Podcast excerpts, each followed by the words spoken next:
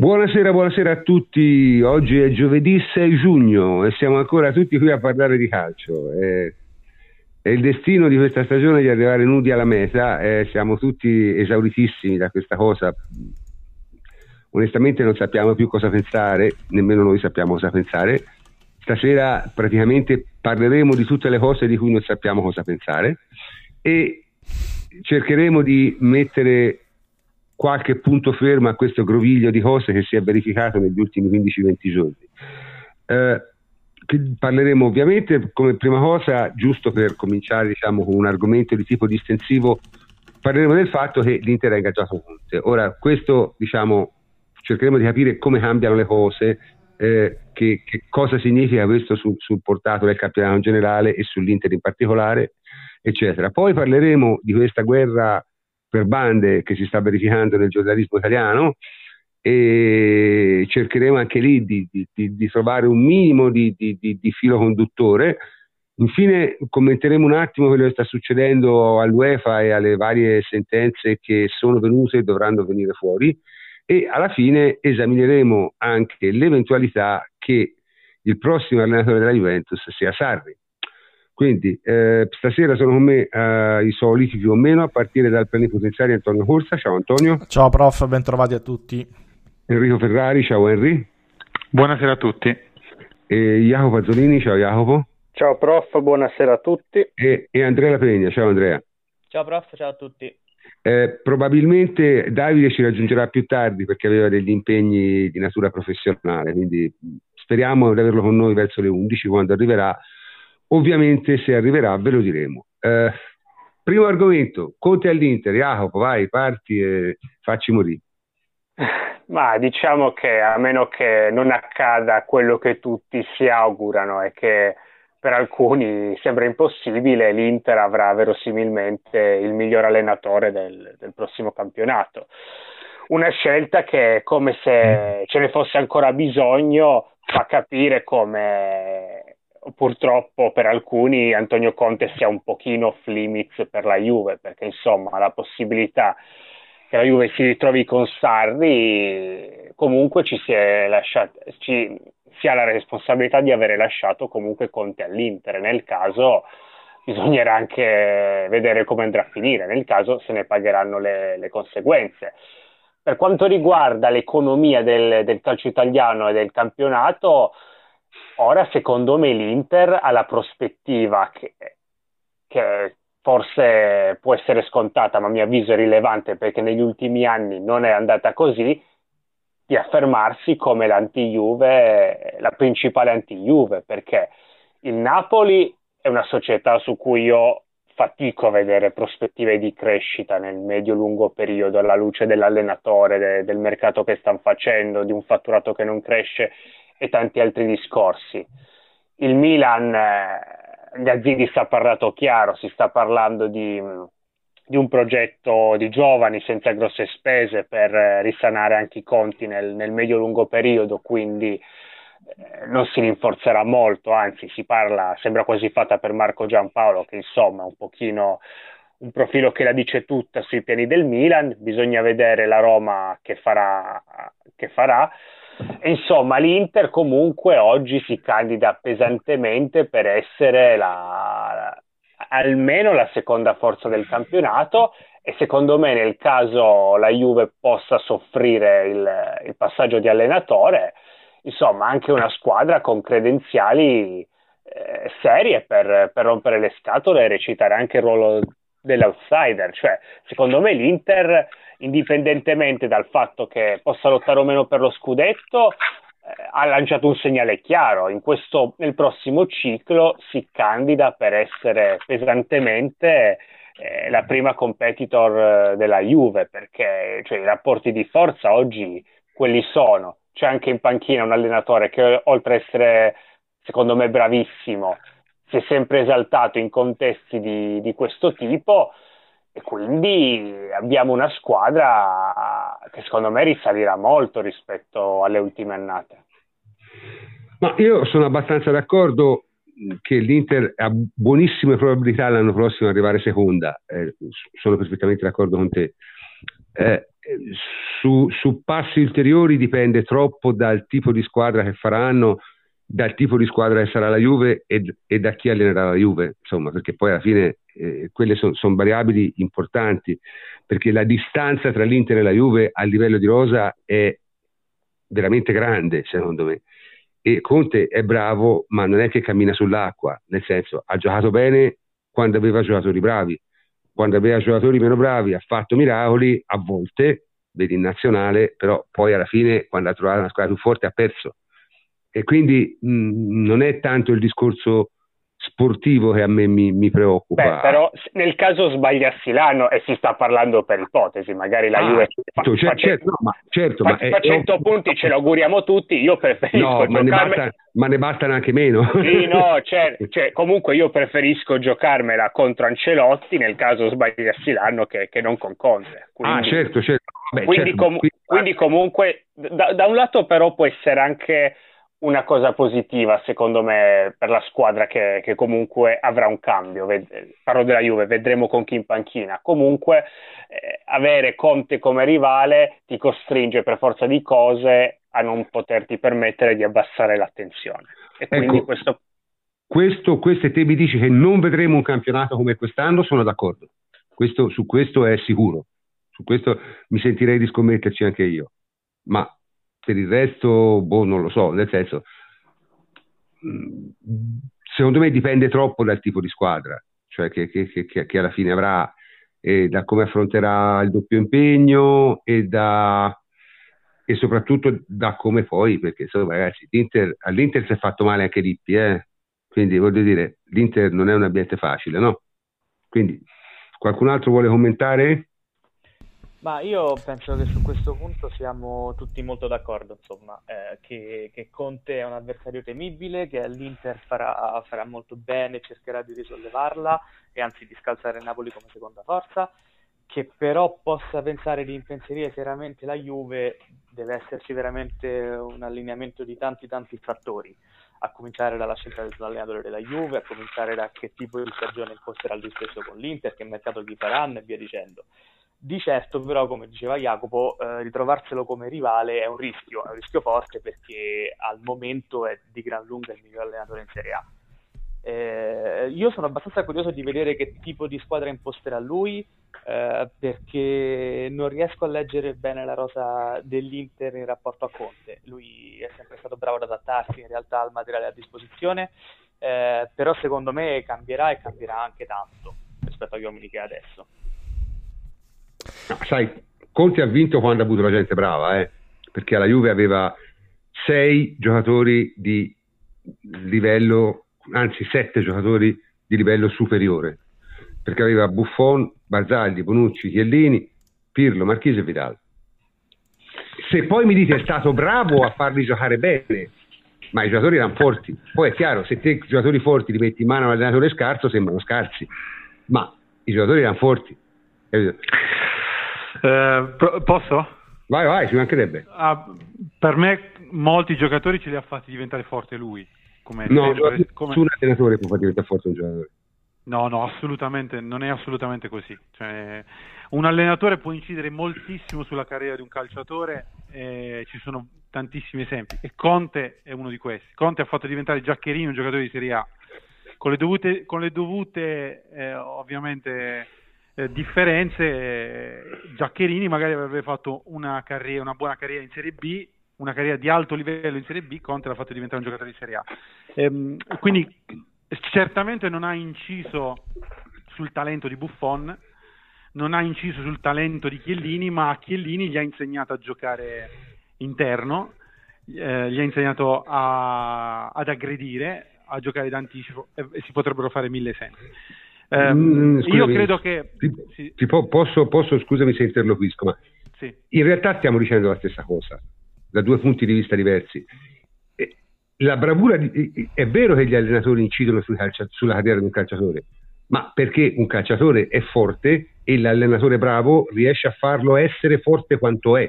E questo è un merito. Ma eh. potenzialme, potenzialmente, un merito. Eh, ma potenzialmente eh. di, giocatori che, di giocatori che potenzialmente sono molto forti ce ne sono tanti in giro. Poi deve essere bravo l'allenatore a tirarli fuori eh, quello che serve in quel momento alla squadra. Harry, Harry provo a fare una sintesi. Elia e Krasic dimentica... con Conte sono rimasti Elia e Krasic. Eh, certo, deve comunque sì. esserci qualcosa eh, no? nel Pogba, giocatore per poterlo. Pogba è diventato Pogba perché eh, Conte ce l'ha messo certo. alla sinistra e non regista. O comunque Vidal, che era un giovane giocatore della Bundesliga, un giovane centrocampista in un Esterno campionato de, dell'epoca della, della Bundesliga, mh, diciamo molto eh, leggero, chiamiamolo così, è diventato un grandissimo centrocampista, mm, tuttocampista, sì. uno dei più grandi tuttocampisti, perché ce l'ha fatto diventare Conte. Ecco, io, io su questo non, non sono d'accordo. troppo spesso, secondo me, ci dimentichiamo troppo spesso, secondo me, che lo, il calcio è uno sport di squadra e quindi esistono le relazioni anche con i giocatori. Cioè, eh, due difensori centrali come Chiellini e Bonucci li devi mettere nelle condizioni di saper giocare bene. Infatti, poi alla fine eh, loro sono finiti a fare con la difesa a tre. Barzagli, Bonucci e Chiellini, che hanno funzionato bene e Conte ha creato questo tipo di alchimia tra i, i, i giocatori. Um, magari Barzagli, Bonucci e Chiellini in altre situazioni, in altre squadre, non avendo gli altri due come compagni, avrebbero fatto una carriera differente, perché lo, il calcio è uno sport di squadra e molto delle prestazioni dipende anche dai compagni, eh, anche dalle stagioni. Una stagione senza quadrado per una mezzala destra, faccio un esempio così, è diversa eh, da una stagione con quadrado, perché quadrado magari uno che si spende, cioè, ma questi sono discorsi. Volevo intervenire su Conte. Allora, Vabbè, ma Conte... Conte... allenatore è indiscutibile, mm. credo. Non, non eh, Conte, Conte, Conte, Conte... siamo d'accordo e stiamo semplicemente nucleando due aspetti diversi della stessa questione. Eh? Conte, sì, Conte ha fatto una, una, semifinale del campionato europeo con Sturaro, Parolo e Giaccherini, Mezzala, una roba del genere, se non ricordo male, ehm, perdendo ai rigori quella semifinale. Allora, Conte porta in una squadra che fa 50 punti in campionato gliene fa fare 65. Su questo io metto la mano sul fuoco, eh, perché ha sempre fatto così. All'Inter si trova in un contesto ideale per lui, perché parte da underdog, perché eh, la sua è una sfida e bla bla bla. Quello che mi lascia perplesso della scelta di Conte è che lui possa farla diventare più che in altre situazioni la sua battaglia contro la Juve. E questo lo ha già dichiarato tra le righe e neanche partita la stagione. Non voglio immaginare fra dopo 3-4 mesi di campionato che cosa mh, mm, magari po- potrebbe dire durante le conferenze stampa. Perché Conte, che è un grandissimo allenatore, secondo me fra i primi 5 allenatori del mondo, eh, è una bomba dell'orologeria, soprattutto all'Inter. Quindi questa è davvero una, una prova per lui, perché deve dimostrare di essere mh, del livello a cui lui crede di essere. Ecco. E questa è la sua occasione. Ma deve dimostrare innanzitutto di essere interista, secondo me, che è proprio no, la, sì, Anto... la, la, premessa, perché non è che l'abbiano accolto eh, que- io quello volevo dire. Eh, ma sai, se, se, se, fa bene... Poi eh, lo so, appunto, se fa bene, se fa bene eh, sì, Però per fare bene contro... cioè ha un avversario che in questo momento non sappiamo niente perché la Juve gli manca tutto, mancano dottori, allenatori, manca di tutto, non si capisce niente alla Juventus, quindi in questo momento abbiamo solo Ronaldo e poi poco altro. Eh, però eh, un po' di fiducia bisogna averla. Ma dico, eh, Conte in questo senso è una bomba dall'orologeria perché Conte è uno che se magari perde una partita per un episodio in all'Inter incomincia a diventare eh, deve andare lì, sistemare lo spogliatoio, deve risolvere la grana ai cardi, ce n'ha di, di gatte da pelare. Eh, vedremo se, Però se c'è pure un'altra, un'altra componente fare... che non abbiamo ancora eh, analizzato appieno eh, per l'Inter ed è Marotta.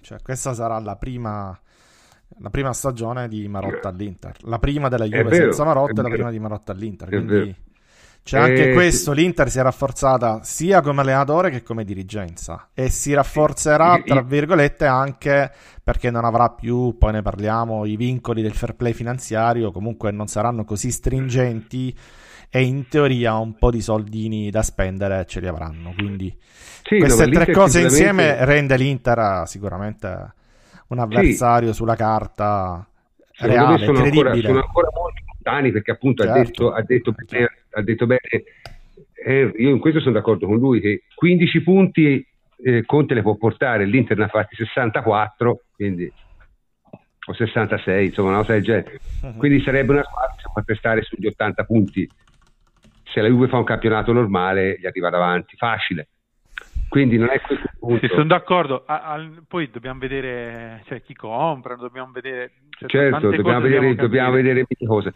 Secondo me, però, la cosa che dovrebbe, dovrebbe dimostrare Conte più di tutti è che può fare bene anche se non gioca contro qualcuno. Cioè, perché sono d'accordo, prof. Sono d'accordo. Eh, ma Conte c'ha bisogno del mostro, pro... del nemico, me... della... De... C'ha bisogno Secondo proprio. me sarà il suo, il suo problema. Cioè, perché, ne... perché, uno non può fare l'allenatore di un top team se per fare bene ha bisogno di giocare contro qualcuno. Perché fra top team bisogna essere amici. Capito? E questa è la realtà. Cioè, se lui ha bisogno di un avversario, ha bisogno di un nemico, ha bisogno di un. un è, è, questo è, è, un limite grosso. Eh, però, però, ce l'ha, cioè, cioè, il nemico ce l'ha. Allora è discorso: ognuno è figlio dei suoi peccati. Se ce l'ha, lo pagherà esattamente come l'ha pagato la Juve, implodendo dopo tre anni e perdendo, secondo me, quella volta lì sì, l'occasione della sua vita. Capito? Tutto lì. Eh, se, se, se, non fa un salto da quel punto di vista lì, sarà sempre un allenatore che fa bene magari un anno, ma l'anno dopo, insomma, un po' come è successo al Chelsea. Prima anno miracoli, se un danno litiga con tutti, eh, finisce settimo, eh, capito? Cioè, perché giustamente prima stavo detto, ma alla, alla, Juve, sì, ma la Juve è la Juve, ragazzi, ci sarà come la Juve che proteggono un allenatore come la Juve ce n'è veramente, veramente poche al mondo, eh? Cioè, io non ne conosco, perché per far reggere tre anni Conte, ragazzi... Ah, è stato un capolavoro, certamente. È stato un capolavoro, eh? Perché veramente è stato un capolavoro. Una cosa, e poi faccio intervenire chi vuole intervenire. Io personalmente tendo a giustificare invece abbastanza la scelta della Juve di non riprendere Conte, per ovvi motivi, perché ci sono, ci sono dei limiti e soprattutto, ragazzi, Agnelli è il padrone, nonché il rampollo della famiglia industriale più importante d'Italia. Se te gli dai del pezzente in diretta TV, eh, è destino che alla fine qualcosa tu paghi. E il problema dice, ma bene della società, ragazzi, Agnelli è la Juve, cioè gli Agnelli sono la Juve. Prof, eh, allora io sono d'accordo con questo che sta dicendo, ovviamente. Io sono d'accordo con quello che sta dicendo, ovviamente. Cioè, eh, funziona così: se, ti, se, c'è un veto, tu che sei in dirigente devi aggirare quel veto. Però il problema qual è? Quello che diceva, credo, Jacopo prima, cioè Conte eh, fissa l'asticella. Eh, in questo momento c'è quella che probabilmente sarà la tua rivale scudetto, una delle due rivali scudetto, che ha preso un allenatore migliore d'Italia. Quindi, almeno escludendo Allegri, che si è autoescluso, cioè che è stato escluso per altre ragioni. Però dico, eh, tu già, già, già, già c'hai Allegri che hai mandato via e quindi hai un'asticella alta. C'hai la concorrenza, tra virgolette, che c'ha Ancellotti e ora c'ha anche Conte. Eh, beh, l'asticella è, è, molto alta, non puoi far finta di ignorare Conte, è vero, puoi non prenderlo, però devi prendere qualcuno che ti dia garanzie superiori a quelle di Conte, altrimenti, ah, altrimenti hai fatto una, un passo indietro rispetto alla tua concorrenza, cioè non hai eh, aumentato il divario, non hai aumentato il gap, ma l'hai paradossalmente diminuito. E quindi questo è una cosa che Io dobbiamo, tenere, dobbiamo tenere, conto, secondo me, proprio la cartina di tornasole di quello che farà la Juventus è Conte, è, è, esattamente lui. Se prenderemo uno migliore di Conte avremo fatto bene, prenderemo uno peggiore di Conte, e beh, insomma, due o tre domande uno se le può anche fare. Ma sai, secondo me lì però è un po'. Ora vorrei intervenisse anche Andrea, per esempio, chi, chi ha parlato di meno, però fatemi finire di elaborare questo concetto e poi mi taccio. Vai, vai. Eh, il discorso è: tutto questo è vero, però si ritorna al solito discorso. Quando è partito tutto il casino, cioè quando è partito diciamo, la, la, la, il movimento per l'esonero di Allegri, eh, queste cose chi l'ha, fatto, chi l'ha mandato via lo sapeva cioè, certo, sapeva che Conte certo, non, era certo. non, era un'opzione praticabile, perché non è, ripeto, una notizia di ieri. Cioè, si sa da cinque anni che Agnelli su Conte ha fatto la croce di Lorena, cioè, fine. Quindi te lo sai prima. Quindi non è tanto una questione che Agnelli doveva recedere, no. È evidentemente chi ha preso delle decisioni le doveva prendere in maniera un pochino più avvertita, sapendo esattamente questo che Conte per te non era un'opzione viabile. Eh, perché se no ci si prende in giro, secondo me. Andrea? Eh, sono sostanzialmente d'accordo, in realtà penso che stiamo dicendo più o meno tutti la stessa cosa, nel senso... Sì, vari la... aspetti, diciamo. Sì, esatto, da punti di vista diversi, però penso siamo tutti d'accordo nel dire che eh, Conte per la Juventus non era un'opzione praticabile, quindi in qualche modo questa scelta va compresa, eh, possiamo pensare di giustificarla, ma sicuramente va almeno compresa e al tempo stesso, una volta che è stato deciso di mandar via Allegri, con la consapevolezza che Conte sarebbe probabilmente tornato a una rivale perché non può stare fermo in eterno e tu non, la, non lo volevi, a questo punto dobbiamo però riflettere bene, molto bene prima di lasciarlo andare e dirci ok, stiamo prendendo qualcuno che è migliore sia di Allegri che di Conte. E, ehm, o perlomeno dello e, stesso livello.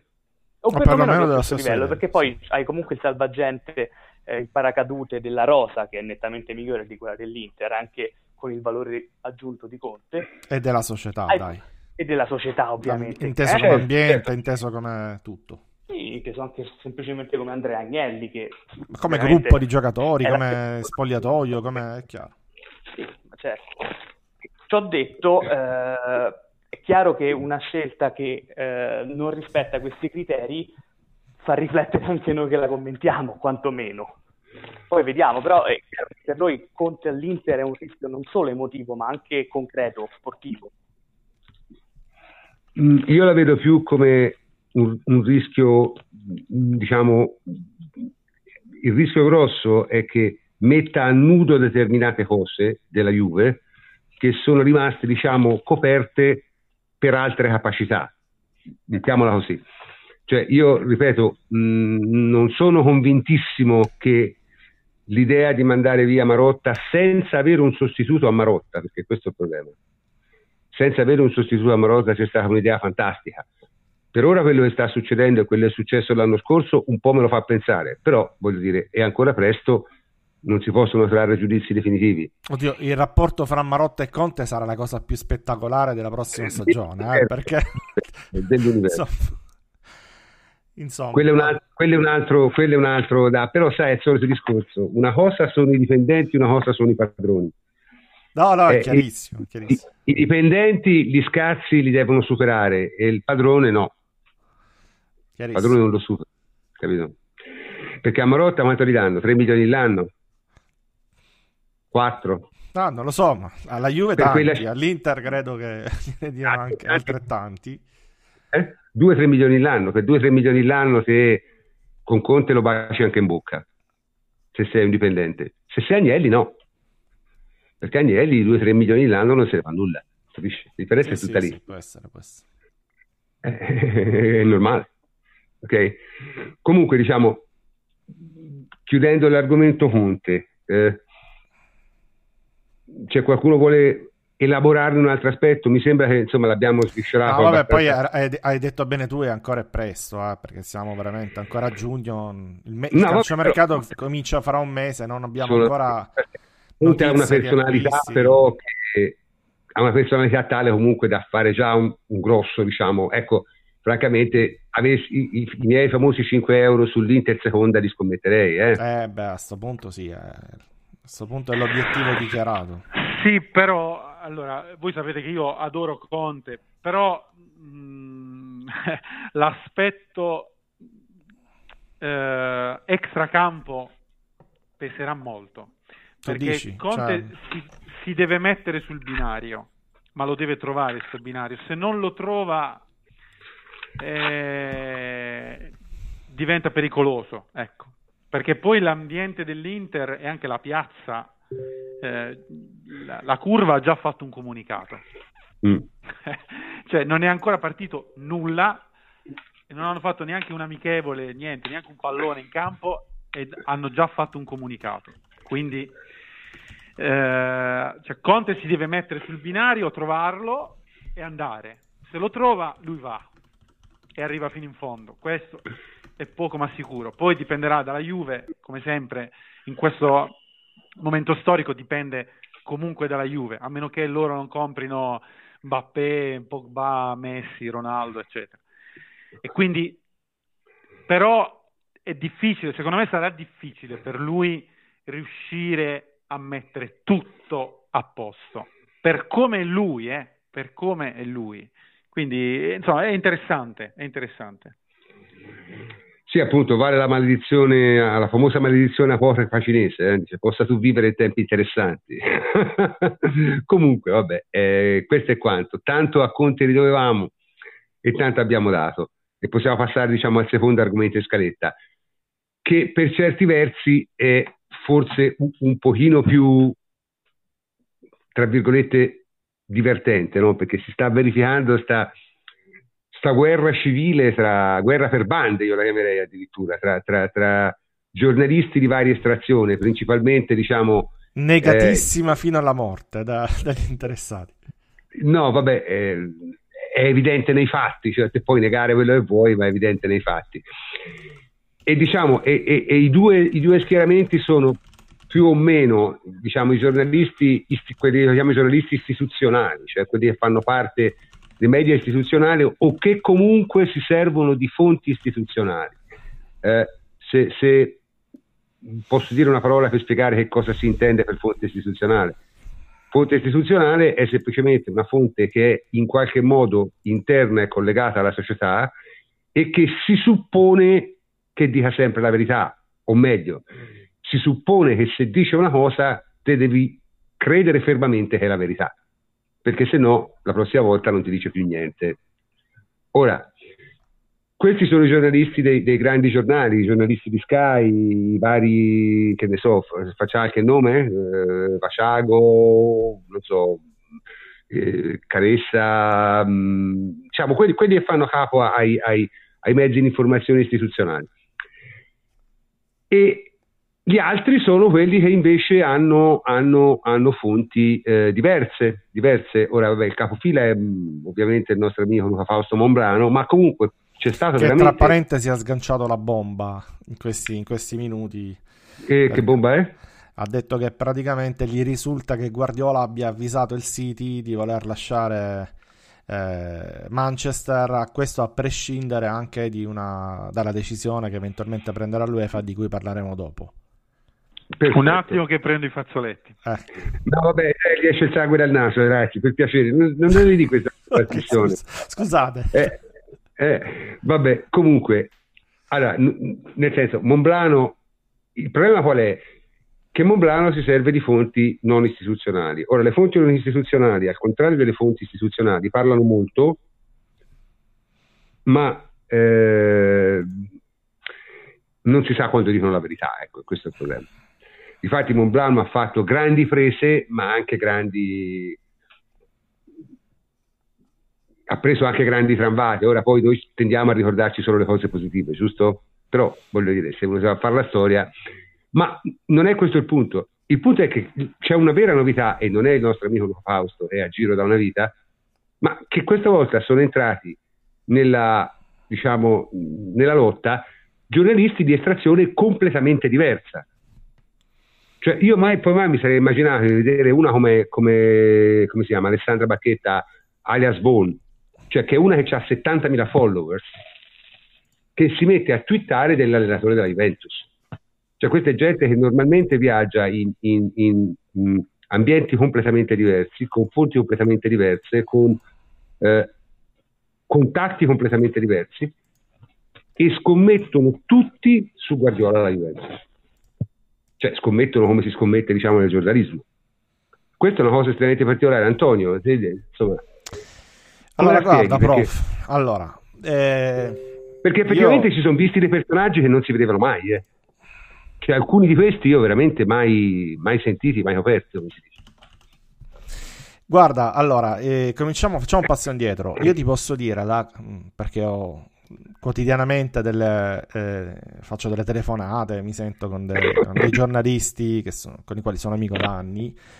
Eh, di tutte, tra virgolette, le estrazioni, cioè quelli mainstream piuttosto che Luca, piuttosto che altri, ehm, la cosa che accomuna un po' tutti è il fatto che ci sia stato di fronte un muro incredibile, senza precedenti, da parte non solo della Juventus, ma anche di tante persone coinvolte, direttamente coinvolte con, possibile, eh, con la possibile operazione Guardiola. Cosa sto dicendo? Sto dicendo che alla Juventus eh, arrivano le bordate anche incazzate da parte di Paratici a chi continua a mandare sms ma allora me lo dai per certo Guardiola no allora Guardiola no ma allora Guardiola no fi- finché non si incazza e ti fa capire in ogni modo che si è rotto le palle pure di sentire questa domanda.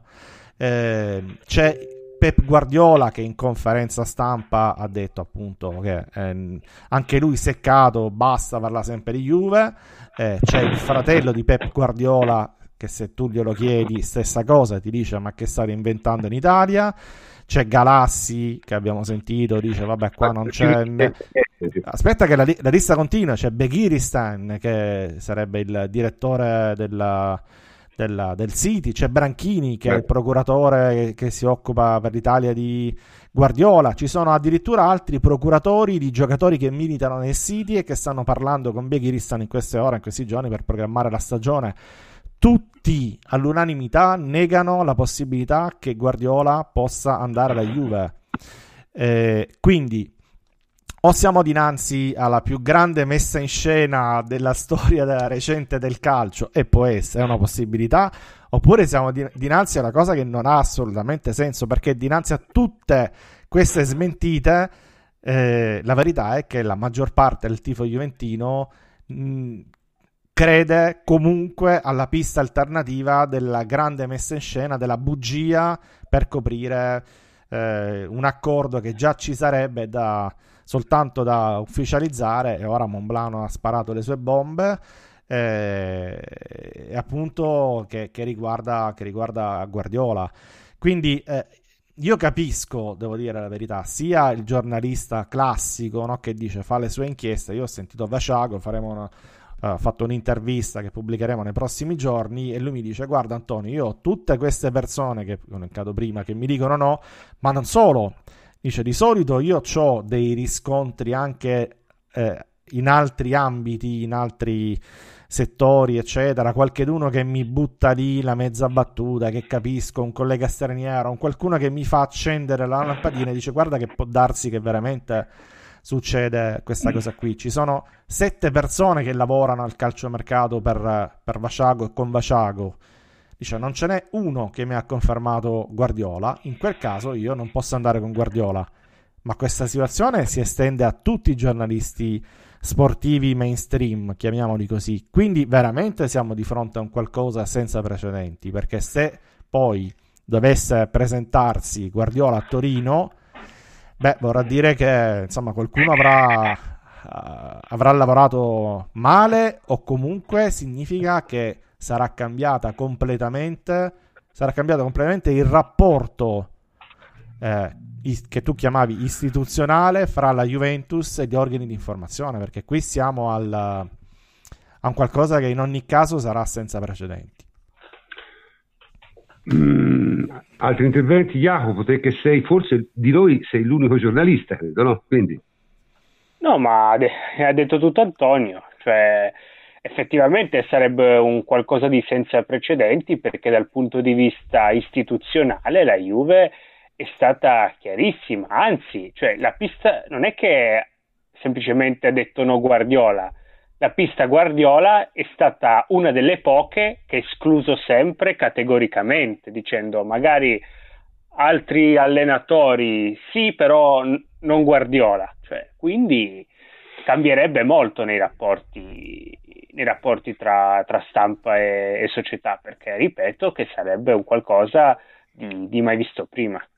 Tra l'altro, successivo, eh, scusami, eh, Jacopo, al fatto che poi all'annuncio della separazione con Allegri, che non ha beccato nessuno, perché anche lì nessuno, la Juventus non, ha negato fino alla fine sostanzialmente ha negato fino alla fine, in maniera diretta, indiretta, ante, tramite Paratici, Nedved, Agnelli, tramite tutti ha negato fino alla fine. E quindi, sai, poi si innesca nel circuito Ronaldo dell'anno scorso, che è un'operazione che la Juventus esatto. ha fatto assolutamente in segreto e all'oscuro di qualsiasi giornalista, negando, negando, negando, eccetera.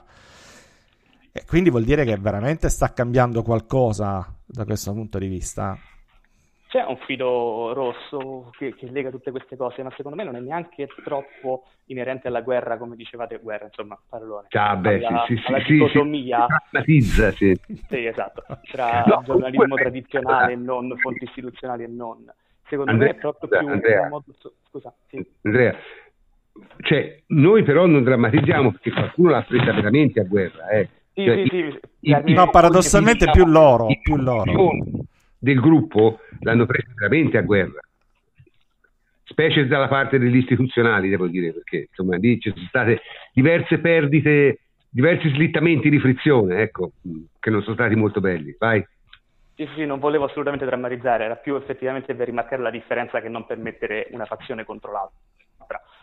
Eh, dicevo, il filo rosso non è tanto per questa eh, contrapposizione, piuttosto per il modus operandi della Juventus e la comunicazione che la Juventus sta facendo al proprio mercato, proprio a fare Ronaldo, perché era una forma e quindi l'abbiamo lasciata passare poi Allegri, perché comunque interrompere un rapporto del genere dopo 5 anni è una cosa grande, le la lasciamo passare.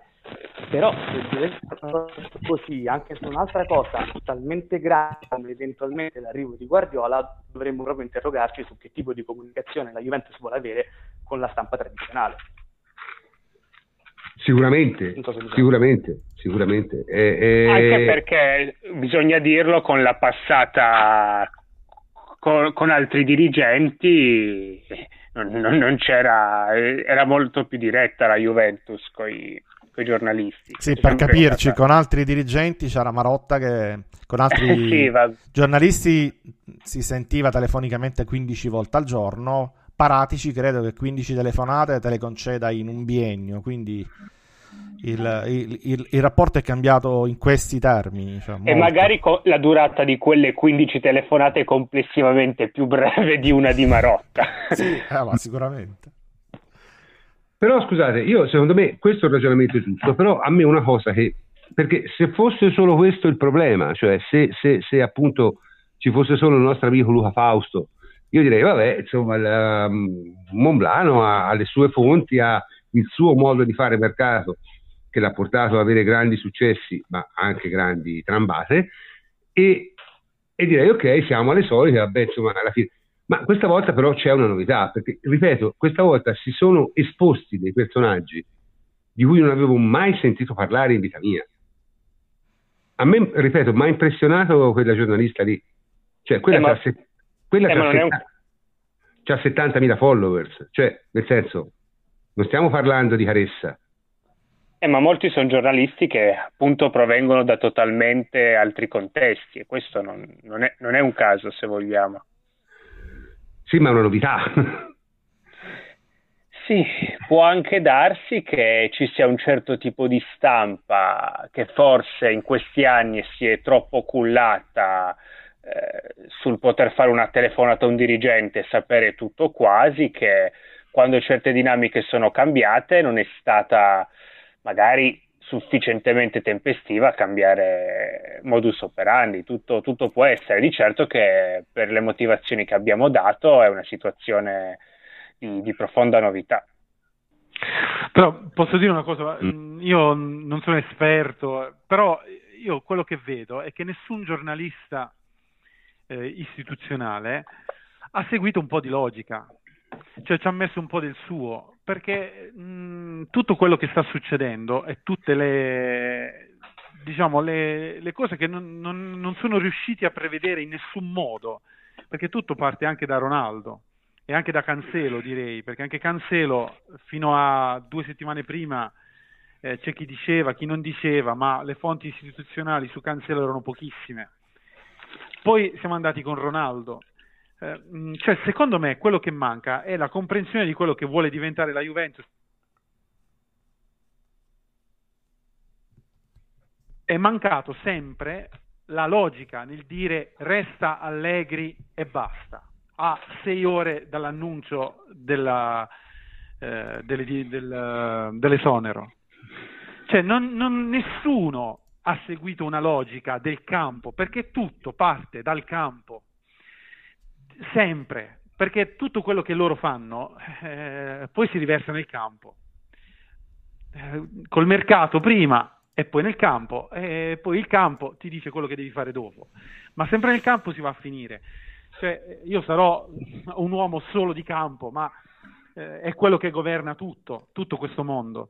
E tutti i giornalisti istituzionali non hanno fatto altro che seguire le solite eh, fonti, visto che si è parlato molto di cavalli, con i paraocchi, punto. E basta, non sono riusciti ad andare oltre. Questo per Ronaldo, e adesso vediamo con l'allenatore, perché ma anche con Allegri. Con Allegri, sì, diciamo, sì, con Allegri la, i sintomi di, una, eh, di un problema con Allegri è che Allegri dice anche nelle nostre chat io, eravamo tutti convinti che Allegri non sarebbe volte. rimasto quando, quando, Allegri ha detto io lo so da sei mesi cosa devo fare per la, la Juve che verrà voleva dire, cioè, guarda caso sei, se tu vai sei mesi all'indietro da quando lui l'ha detto è quando è andato via Marotta. Cioè, lui sapeva, era un messaggio, come dire, so dove andremo a finire perché è andato via Marotta, andrò via pure io. Perché nel calcio poi succede così. Cioè, ehm... Sì, però, però io ripeto, hai ragione, però io credo qui ci sia un'altra componente, cioè non c'è solo la componente del campo, c'è anche un'altra componente no, no, sono, sono d'accordo, sono d'accordo. di una natura diversa, completamente diversa da quella che abbiamo visto finora. Cioè, nel senso, io mi rendo perfettamente conto che le puoi dire e sono perfettamente d'accordo con te dicendo che la maggior parte dei giornalisti istituzionali ama la vita comoda, ama alzare il telefono, oh. eh, siamo tutti d'accordo. Rimane però il fatto che qui c'è secondo me una novità anche rispetto a quello che dici te, capisci? Perché qui c'è veramente qualcosa di nuovo e di strano che io non avevo mai visto in tutta la mia vita. Ah, è assolutamente così che è quella di un, un, una parte del giornalismo che non ha nulla a che vedere col calcio, mai, e che si mette a twittare di cose di calcio, esponendosi in modo incredibile. Cioè, o qui c'è una gigantesca operazione di, di, di, anche di tipo speculativo eh, su, su, su, sui titoli della Juventus, oppure è veramente qualcosa che noi non abbiamo mai visto. Perché a me questa è la cosa che mi, che mi rende, perché se tutto si limitasse alla guerra tra eh, i Montblaners e, e gli anti-Montblaners, sarebbe il solito teatrino, cioè si ride, si scherza, si cerca di stare su perché siamo depressi, perché alla fine si sa chi arriva, ma è il solito teatrino, ma qui c'è qualcosa di assolutamente, secondo me, nuovo e rivoluzionario. Perché a prescindere, compo- Scusa, aspetta Antonio, a prescindere da come vada a finire, e questo è il punto, perché adesso c'è stata un'invasione di campo pesante, notevole, da parte di una parte del giornalismo che non si era mai, mai, mai occupato di queste cose. Mai. Cioè, eh, questo è il segnale che secondo me destabilizza e che probabilmente la stampa tradizionale non è in grado di cogliere. Cioè, questo utilizzo di fonti non istituzionali che vengono da ambienti totalmente diversi. Ok? Antonio? Allora, vai, Antonio, vai, vai. No, no, veloce. Allora, due cose volevo precisare. primo, eh, vabbè, mm, la devo precisare, ma insomma, ci arriviamo credo un po' tutti, ma non, è, non, è, non c'è una guerra giornalisti contro web. No, è giornalista contro giornalista. In, questo, in questi termini la stanno mettendo alcuni giornalisti che probabilmente vogliono e, e raggirare il problema o uh, metterla in, in caciara perché il web non produce notizie, non ci sono eh, guru che, che, arrivano ad avere rilevanza nazionale, addirittura internazionale, tale da far muovere galassi. Sono comunque giornalisti che, che utilizzano YouTube, che utilizzano un sito, che utilizzano Twitter e quant'altro. Ma che, che sono proprio giornalisti giornalisti? Cioè giornalisti, sì, assolutamente, addirittura sportivi, nel caso di, di Monblano. E poi la seconda sì, cosa ma, che... ripeto, non è, non è, non è Monblano la novità. No, no, no, assolutamente. E, ehm, e, la seconda cosa è che rende strana e affascinante e, e anche incredibile tutta questa vicenda è che siamo dinanzi a un bivio. Cioè, eh, o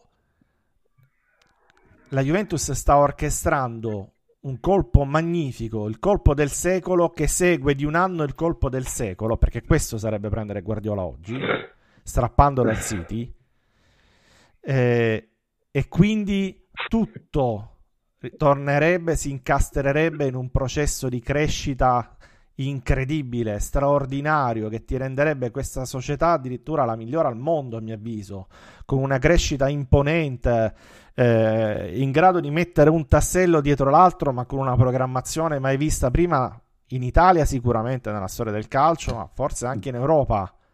Mm, avendo oppure... i mezzi che ha la Juventus, oppure siamo dinanzi al disastro, cioè oppure siamo dinanzi a, a, all'opzione che forse non vogliamo eh, prendere in considerazione, ma eh, insomma è, è, molto distante da quella, da quella che ci piace, eh, che vede una Juventus che programma con mesi di anticipo, che cresce, eccetera, eccetera, e si tratta di prendere un allenatore che probabilmente è inferiore o non superiore, diciamo così, a Conte, Vabbè, però... forse neanche ad Allegri, eh, che è un grosso passo indietro, soprattutto per le modalità con la quale, sto parlando di Sarri, con le modalità con le quali andesti a prendere e, e, e ti ritrovi mm, al però... 6 di giugno ad elemosinare, ad aspettare che si liberi senza pagare una clausola. Cioè, capite che siamo eh, acqua, cioè, cioè siamo agli estremi più distanti possibili tra programmazione e cose fatte a cazzo di cane.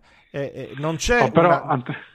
Non c'è una via, cioè non è tra, tra, Simone Inzaghi e Sari. Dice a me piace di più Sari, no, a me Inzaghi, vabbè, cambia poco. No, qua siamo dinanzi a Mosè che separa le acque. Da una parte c'è uno, dalla parte c'è là. Cioè, siamo veramente.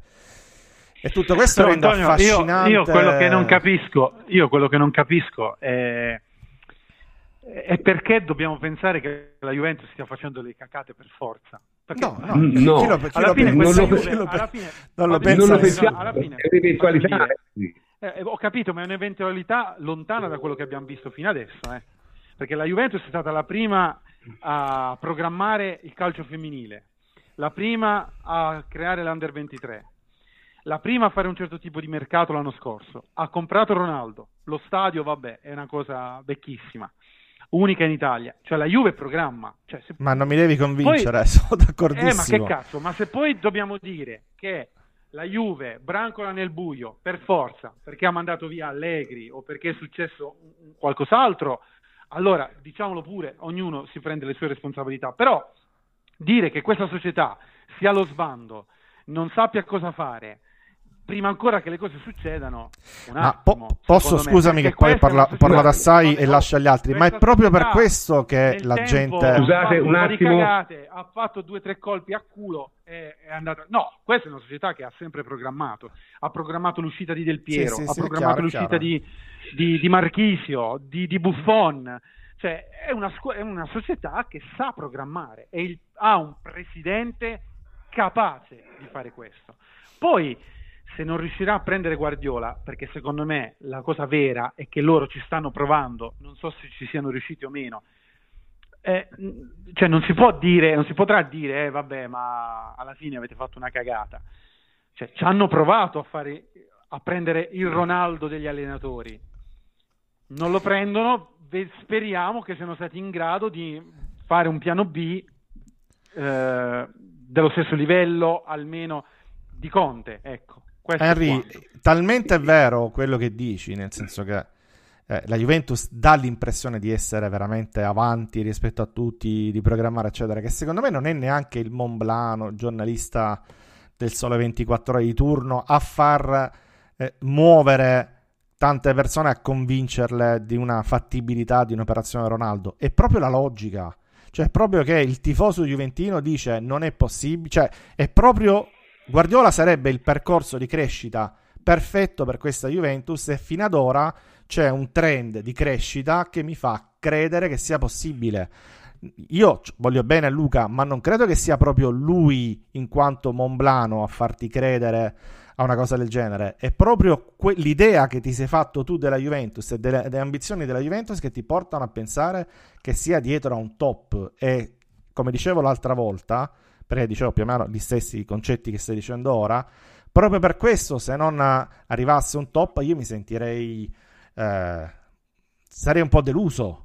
Sarei deluso perché questa convinzione che ho anche io di una società che programma, che fa le cose per tempo, che ha una, un'ambizione massima, eccetera, dovrei forse eh, ricalcolarle. Poi dici bene, può essere Sarri opzione B perché non ti è riuscito il colpo del secolo, che comunque sarebbe difficilissimo.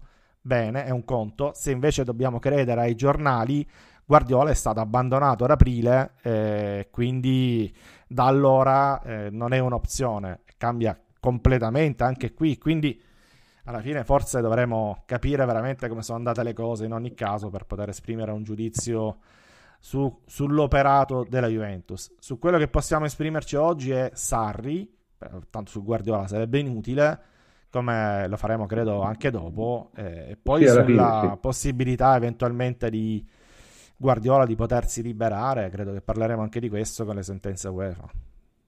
Comunque, eh, c'è qualcuno che vuole aggiungere qualcosa? Perché se no vorrei in un certo senso chiudere. io volevo solo dire che sì. siamo partiti con il parlare del, della contrapposizione tra giornalisti tradizionali e fonti istituzionali, invece nuovi, nuove forme, e siamo finiti inevitabilmente a parlare del dualismo tra Guardiola e Sarri, perché anche noi, come tutti, brancoliamo nel buio e ne abbiamo abbastanza di questa telenovela, di cui vorremmo francamente vedere la fine presto. Sì, io vorrei chiudere questo argomento dicendo una cosa. Tutto quello che dice Henry è assolutamente perfetto perché è una descrizione fedele della realtà. C'è però un problema ed è la famosa sindrome di onnipotenza.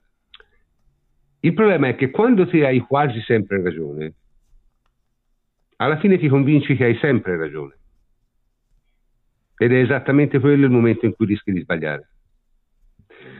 Cioè, io sono perfettamente d'accordo che tutto il percorso della Juve finora fa pensare più a una cosa programmata che a una, diciamo, cosa un po' dilettantesca. Eh. È vero, però eh, questo non mi consola più di tanto perché ho visto persone più brave sbagliare di più, non necessariamente nel calcio, ma nella vita di sicuro. Quindi attenzione, cioè, non esageriamo nemmeno nell'altro senso, non, non si può eh, sempre ragionare per induzione. Cioè, Io sono fatto... d'accordo, prof. Cioè, il rischio è alto, quello che, che, che dici te, e, e capita cioè, a eh, tante sai, persone. esatto. No, Perché, capita, capita, capita, capita, a quelli bravi. E sì, sì, capita a, a, quelli bravi. Di... Però io eh... torno, cioè, ne, se entriamo nel merito, e io non sono giornalista, ma valutiamo quello che è successo durante la stagione, io credo che la decisione della Juventus non sia una decisione che è stata presa a fine aprile. Io credo che la Juve abbia deciso di cambiare Allegri a gennaio, a febbraio, quando sono successe delle cose sul campo che non sono piaciute alla dirigenza, per colpa di Allegri, per colpa del magazziniere, per colpa di Gesù Cristo, non lo so, sì, ma... Ma, ma qualcosa è successo. E la Juve ha sempre dimostrato nel campo e la Juve ha sempre dimostrato di riuscire a porre rimedio prima, in maniera preventiva, perché un motto di Agnelli è sempre stato quello, è bene cambiare quando si vince piuttosto sì. che cambiare quando si incomincia a perdere. Allora, se noi guardiamo quello che è successo, eh, sono breve, quest'anno, la Juve quest'anno ha iniziato a giocare un certo tipo di calcio, poi è tornata indietro, è ritornato a giocare il calcio speculativo perché Allegri, vabbè, tutte le cose che abbiamo detto, non, non, era sicuro, è tornato nella sua comfort zone, eccetera, eccetera. I giocatori hanno avuto una reazione eh, perché c'è anche un concorso di colpa dei giocatori e questo a posteriori, secondo me, va detto. Eh, I giocatori non sono più riusciti a trovare eh, l'equilibrio in campo e la Juve ha giocato male tutta la stagione da praticamente da fine novembre in poi. Questo alla dirigenza non è piaciuto, non è piaciuto perché la Juve aveva fatto un certo tipo di mercato, aveva comprato Bonucci, Emre Can, Cancelo e Ronaldo e sì. si aspettava qualcos'altro. Adesso la Juve ha, probabilmente ha detto ok, abbiamo deciso di cambiare allenatore perché è l'unico modo di fare quello che vogliamo fare, cioè quello a cui vogliamo arrivare. Questa secondo me è una logica di campo che ci porta poi nell'extracampo, alle decisioni che sono successe, cioè alle decisioni che sono state prese, immagino che siano state prese. Questo è, cioè non è una cosa molto più mh, mm, mm, eh, complicata di questa analisi, a mio modesto parere. Cioè, è sempre il campo che poi ti fa decidere. Eh, sì, campo... ma il problema, eh, lo sai qual è, eh, è il problema? È che la sua analisi è corretta, ma non ti garantisce l'infallibilità. Nel senso, te puoi no, avere... no, io non sto dicendo che è infallibile, io sto dicendo che que- a loro hanno pensato questo, hanno detto, vabbè, abbiamo perso con l'Atalanta, abbiamo perso certo, con certo. l'Atletico, eccetera, questo eccetera. Non ci è piaciuta la stagione, cambiamo l'allenatore. Ma l'hanno deciso a febbraio. E come cambiamo l'allenatore? Cresciamo, facciamo qualcosa di diverso. Questo secondo me hanno pensato.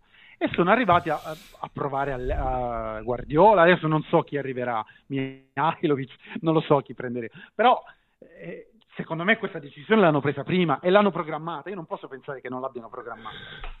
Eh, io, io, ti ripeto, eh, è, la tua è sicuramente un'interpretazione che ha eh, che è corretta, ma eh, spiega molto bene il prima, ma molto meno bene il dopo. Nel senso, eh, le ragioni per cui la Juve ha deciso di cambiare sono probabilmente quelle che te dici, ma in realtà non c'è nessuna garanzia che una volta che l'hanno fatto siano stati capaci di fare quello che volevano.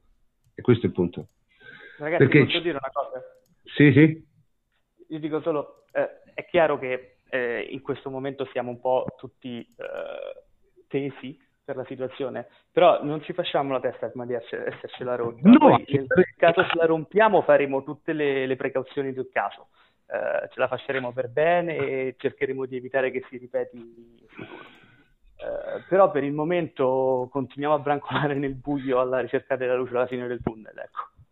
Ok, questa mi sembra la ricerca della luce in fondo al tunnel, mi sembra una immagine sufficientemente poetica per cui l'argomento si può chiudere anche qui.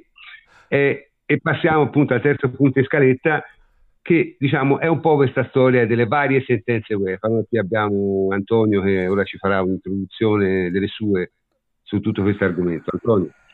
Allora cominciamo dalla, dal Milan direi. Dai togliamoci davanti il Milan. Eh, allora cosa è successo? che la camera giudicante del control body dell'UEFA eh, ha sospeso il procedimento contro i rossoneri che riguardava il fallito raggiunti, eh, raggiungimento del break-even per il triennio 2016, 2017 e 2018. Perché l'ha sospeso? Ha sospeso perché c'è già in corso un procedimento davanti al TAS, che è il Tribunale Arbitrale dello Sport di Losanna, ovvero appunto da, davanti a dei, degli arbitri terzi e non facenti parte quindi dell'UEFA, eh, procedimento contro l'UEFA perché il Milan ha ritenuto eccessive le punizioni previste eh, per il triennio precedente. Eh, quello riguardava le stagioni 2015, 2016 e 2017. Quindi, in buona sostanza, che vuol dire? Che ora si aspetterà prima il, proced- eh, il procedimento eh, davanti al TAS. Se il TAS giudicherà congrua la sanzione inflitta dall'UEFA, allora avrà effetto la sanzione dell'UEFA eh, per quel triennio lì e poi si procederà a giudizio anche per il triennio eh, fino al 2018, quello sospeso. Quindi sono due possibili sanzioni distinte che stanno per arrivare sul Milan. Ehm, e quindi insomma vedremo come ne uscirà. Eh, può uscirne benino, ma anche molto molto male. Per quanto riguarda il City, invece, eh, che... Completamente diverso, come detto, eh. Sì, completamente diverso, assolutamente. Eh, per quanto riguarda il City, è eh, accusato sostanzialmente di due cose. Eh, la faccio il più breve possibile, anche se insomma eh, c'è da dire qualche cosa. Il primo è, la prima accusa è quella di aver gonfiato contratti di sponsorizzazioni. Se- la seconda accusa, che è ancora più grave, è di aver effettuato pagamenti in nero. Quindi eh, cominciamo dalle sponsorizzazioni. Per capirci, gli inglesi hanno eh, concluso contratti di sponsorizzazione con la compagnia aerea eh, di Abu Dhabi guidata dal fratellastro di Mansur, che sarebbe l'emiro proprietario della, della squadra. Poi eh, contratti con la compagnia di telecomunicazioni di Abu Dhabi, ET Salat, eh, con l'autorità del turismo di Abu Dhabi, con una società di investimenti la Abu Dhabi Habar, ora sulla pronuncia andateci leggeri, eccetera. Quindi sono tutte delle società che eh, in qualche modo per l'UEFA fanno capo alla stessa persona, che è l'Emiro. Eh, Beh, questo ovviamente potrebbe, potrebbe, dire che tutto Abu Dhabi fa capo all'Emiro. Eh, sì, si, potrebbe dire, si, potrebbe dire, anche così. Eh, quindi questo non è consentito dall'UEFA, cioè nel senso che ehm, non è che non sono consentite le sponsorizzazioni interne, tra virgolette, ci potrebbe anche essere il caso della Juve con la Jeep volendo, no? Quindi eh, co- com'è che funziona? Perché il, uh, l'UEFA uh, ha indirizzato le antenne e, ci ha visto potenzialmente del male in questa cosa qui? Facciamo un esempio, se eh, il main sponsor della Mali del City ha un valore stimato eh, dagli esperti di 10, eh, e il City però tramite questa controllata dell'Emiro lo valuta a 30, eh, cosa succede? Che c'è un prezzo che non è di mercato, è congruo, è gonfiato eh, in maniera tale da poter immettere quei 20 in qualche modo nella società eh, in maniera raggirando il financial fair play, cosa fa l'UEFA? L'UEFA cancella quei 20, nel senso non li considera per i bilanci, break even, eccetera, eccetera, e ne considera soltanto 10, una, una cifra che per lei è congrua. E quindi salta il banco, perché poi se, se, ricalcoli tutti questi contratti secondo che essere, quelli che dovrebbero essere i parametri di mercato, alla fine vedi che non ci rientra più il City nel discorso del break even, del pareggio di bilancio, eccetera. Prima accusa. Seconda accusa invece, è diciamo ancora più grave, riguarda presunti pagamenti in nero per raggirare completamente sempre Financial Fair Play. Eh, questa accusa sarebbe emersa dall'inchiesta Football Leaks, perché ci sono alcuni documenti che sono emersi, che sono interessanti, eh, di cui l'UEFA ha tenuto e terrà conto, e questa accusa sarebbe eh, quella, facciamo un esempio anche qui per capirci, cioè parte dello stipendio pagato a Mancini, eh, Roberto Mancini, allenatore del City prima di Guardiola, eh, di cui probabilmente avrete sentito parlare in questi giorni perché è stata fatta una domanda simile a Guardiola in una delle sue ultime conferenze e Guardiola si è molto arrabbiato.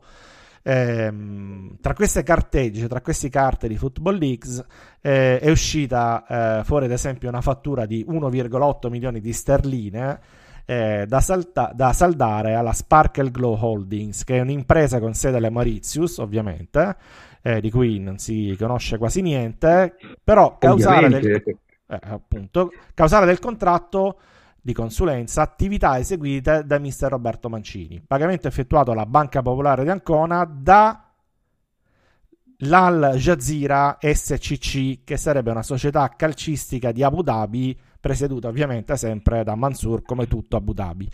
Quindi eh, teoricamente non è il City direttamente che paga eh, Mancini, ma c'è tutto questo giro per cui tramite eh, una società sportiva fuori regime dall'UEFA e società offshore si riesce comunque a far arrivare, questa è l'accusa, dei soldi eh, a Mancini giustificandoli con una consulenza generica che insomma lascia il tempo che trova. Oppure ancora c'è una fattura che è corrisposta da Barclays lo sponsor del City alla fiduciaria Fidor che è rappresentata dalla moglie di Roberto Mancini.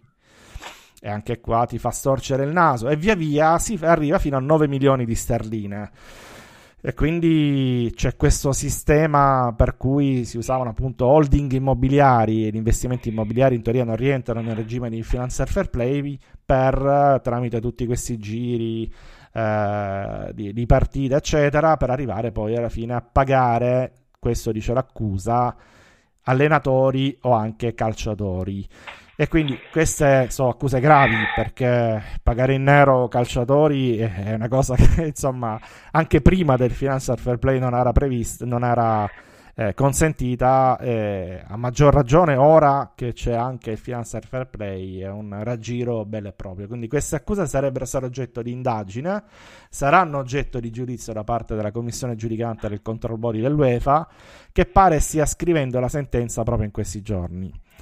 Però è probabile che in maniera, non so se formale o informale, forse entrambe, il City sia già stato informato del verdetto e aspetti poi le motivazioni. Che ha fatto il City? Perché il City non è rimasto eh, fermo. Ha presentato un ricorso al TAS di Losanna, prima ancora di ricevere formalmente la sentenza con le motivazioni, eccetera, per cercare di stoppare proprio il control bloody dell'UEFA.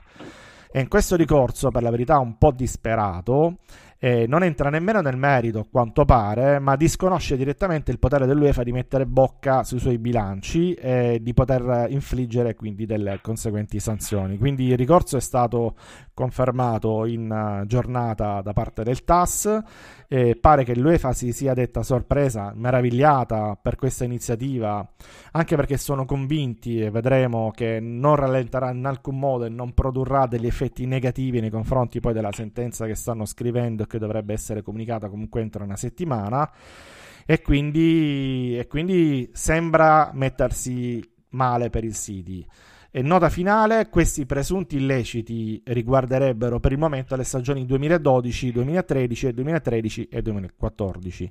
Poi però a catena dovesse passare questi concetti di questa sentenza quindi dovessero essere riconosciuti questi gonfiamenti di, di sponsorizzazione, eventuali pagamenti in nero, eccetera, diciamo che poi si produrrebbero inevitabilmente degli effetti anche sui trienni successivi e quindi a questa eventuale sanzione si aggiungeranno probabilmente altre infrazioni del break even eh, andranno calcolate da triennio a triennio ogni anno è un triennio nuovo quindi potenzialmente il City rischia veramente molto molto da, da questa vicenda e per i guardiolisti questa sarebbe una situazione dal quale, dalla quale scappare quindi questa è la ricostruzione poi vedremo che effetti allora se questa fosse la situazione, cioè se il City si mettesse ovviamente sotto minaccia di ricevere continue sanzioni dall'UEFA, è chiaro che il problema non sarebbe Guardiola,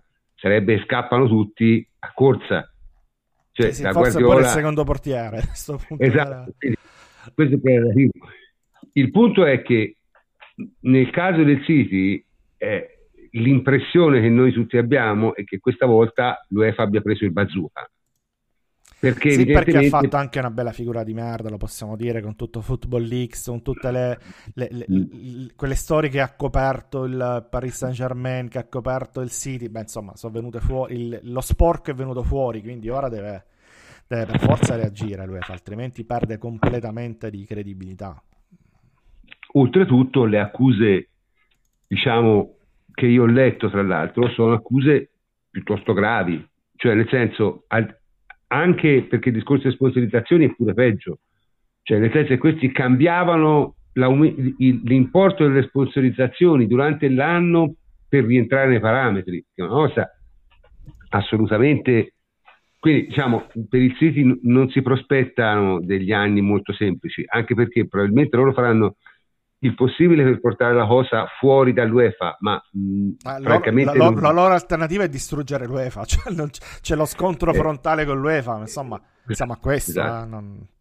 Altrimenti se si rimane nel regime UEFA e con eh, i parametri del Financial Fair Play sono abbastanza fottuti, diciamo, quindi o eh, riescono a scoperchiare il tavolo e a ribaltare tutto, a uscire dall'UEFA e non so come... Oppure se si rimane lì, insomma. Sì, no, la situazione non è rosea, ecco. Non è rosea. Ecco, questa diciamo è tutta, tutta acqua al, al, al mulino dei guardiolisti.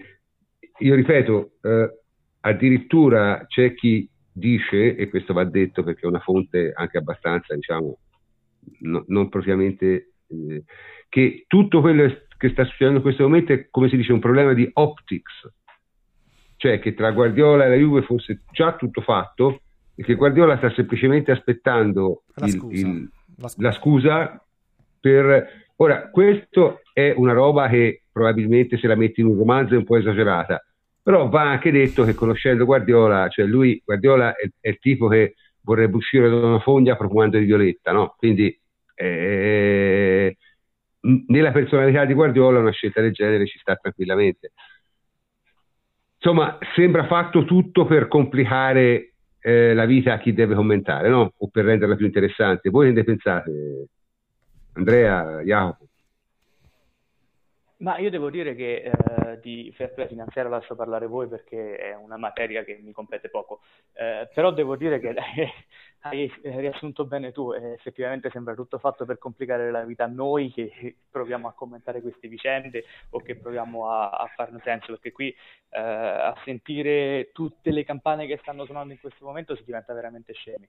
Eh, poi è chiaro che eh, se a noi viene una ricostruzione, o meglio, se viene resa pubblica una ricostruzione eh, che anticipa sentenze pesanti come avete detto voi sembra proprio che la, la Camera giudicante stia utilizzando il bazooka eh, e poi effettivamente si vede il comunicato del City che fa ricorso eh, a Losanna ancora prima di leggere le motivazioni, o quantomeno prima che le motivazioni vengano rese pubbliche.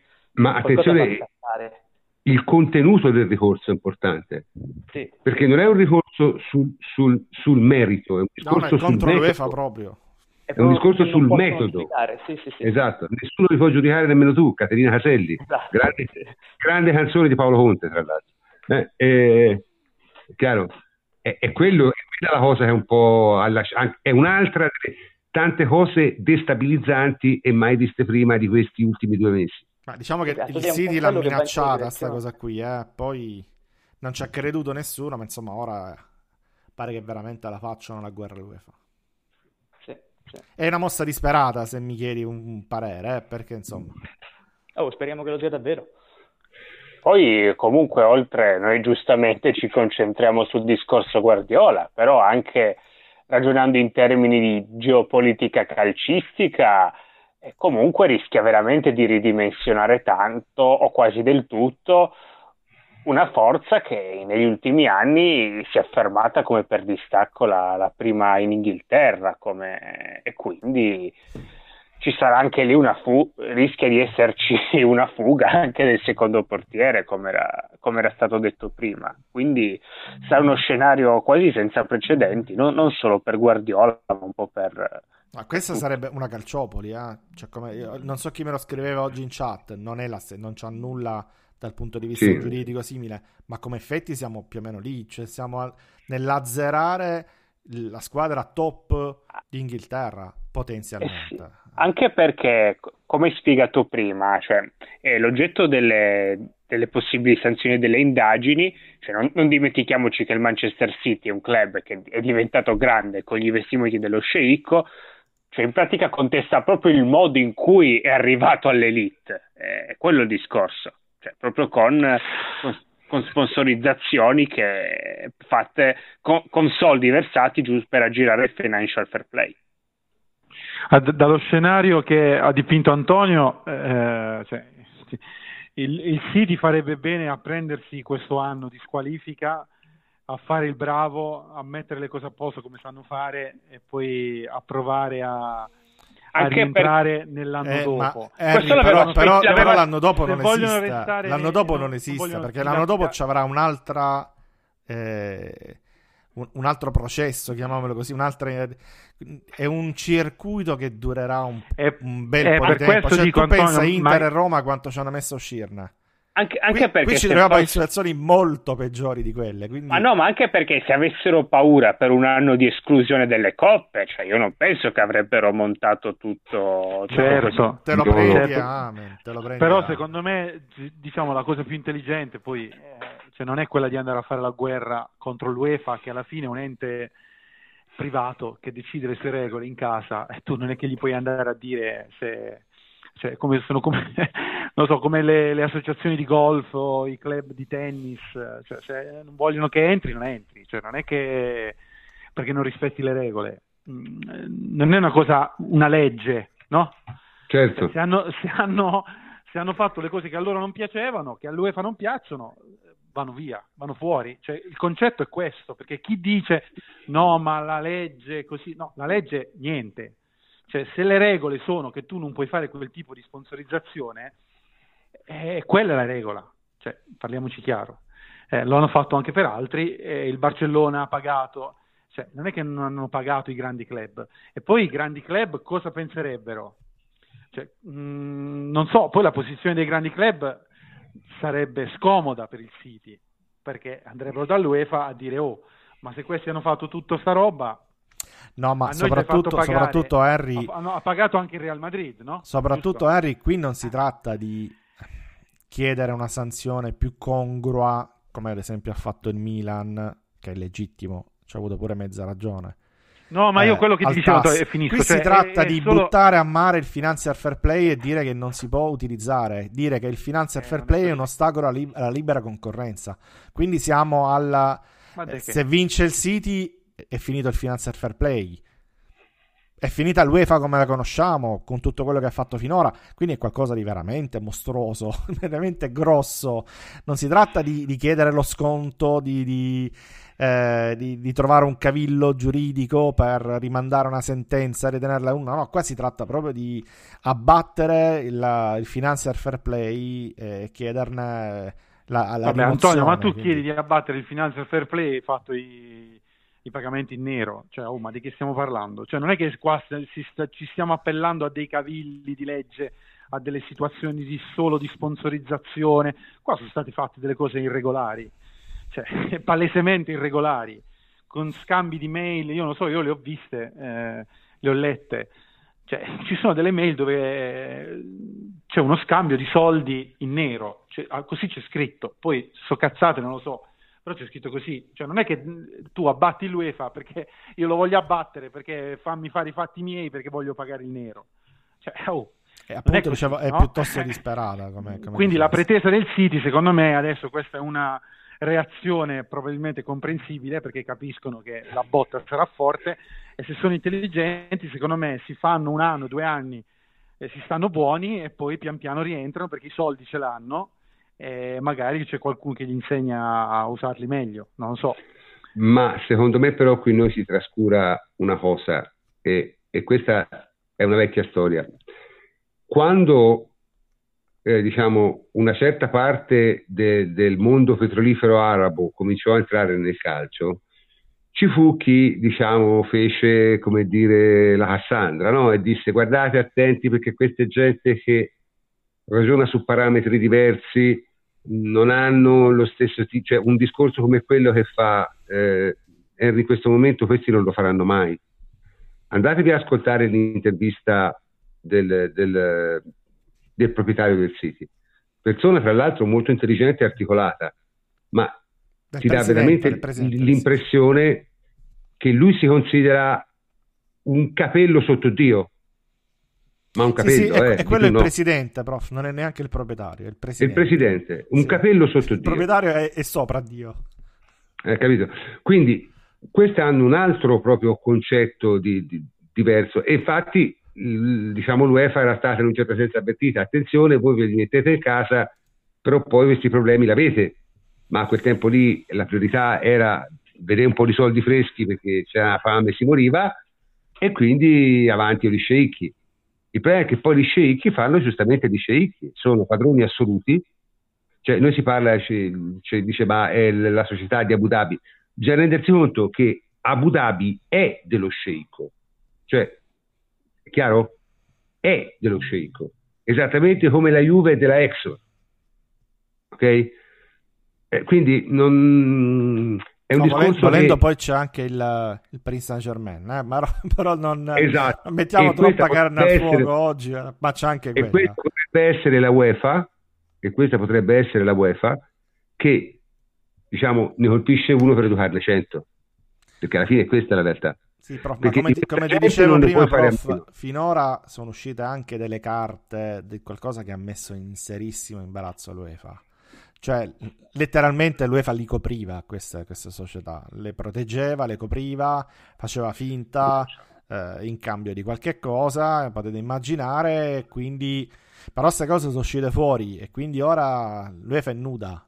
L'UEFA ora deve veramente dimostrare che il financial fair play è vero e non un bluff, perché poi non puoi farlo valere soltanto con le squadre piccole e non con le squadre grandi. Certo, c'è sempre questo problema. C'è, sempre. c'è questo problema. Bene, sembra che anche qui abbiamo sviscerato la situazione in maniera, diciamo, assolutamente diciamo, totale. Eh, abbiamo detto tutto quello che potevamo dire, di più, francamente, di quello che abbiamo detto era molto difficile. E veniamo all'ultimo punto. Eh, l'ultimo punto è, eh, se fosse davvero Sarri, io ve lo dico, eh, io se, se Arrivederci, Sarri... buonanotte. Guardiamo il prof se fosse Sarri. se, portano, se portano Sarri perdo la testa. E, e, e, e, siccome poi in omaggio all'ex allenatore della Juve userò solo metafore di natura ippica eh? allora quando ti metti a trottare insieme un cavallo e un mulo, uno dei due si spacca e il più delle volte il cavallo.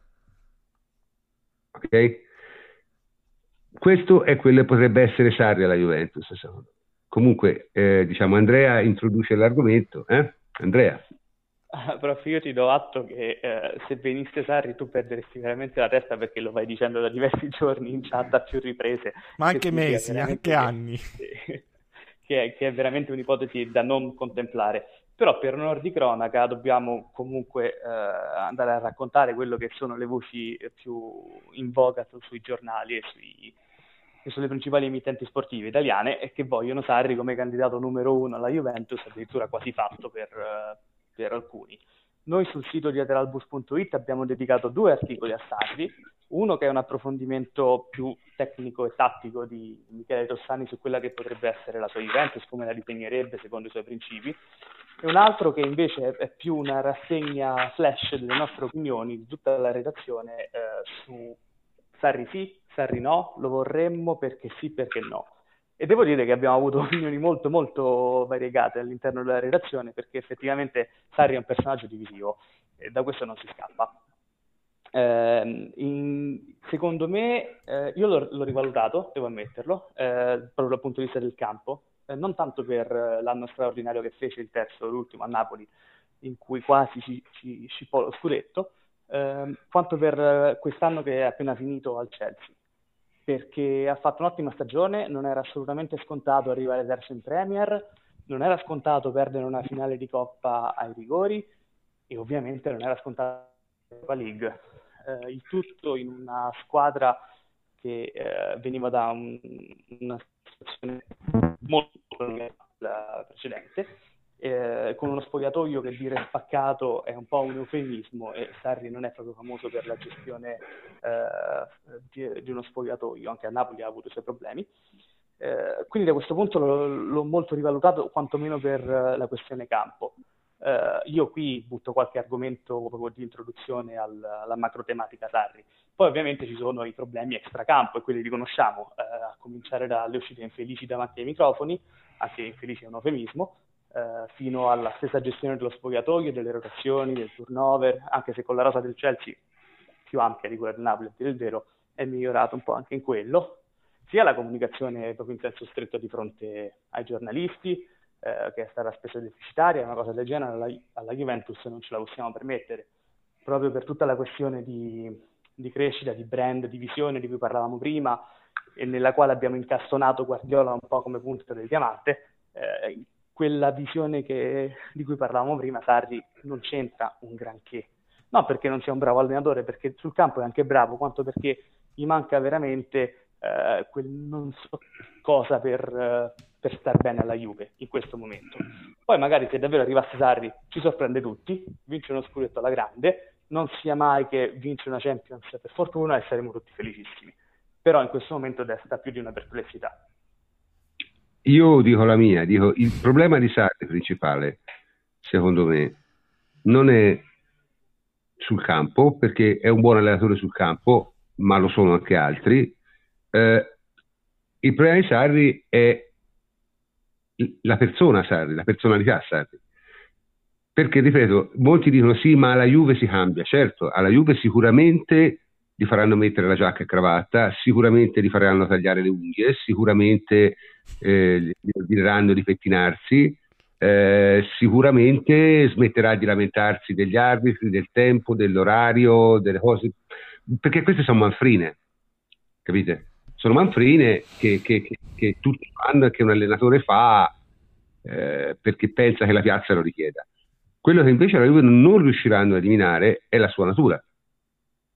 E la sua natura è esattamente come ve l'immaginate.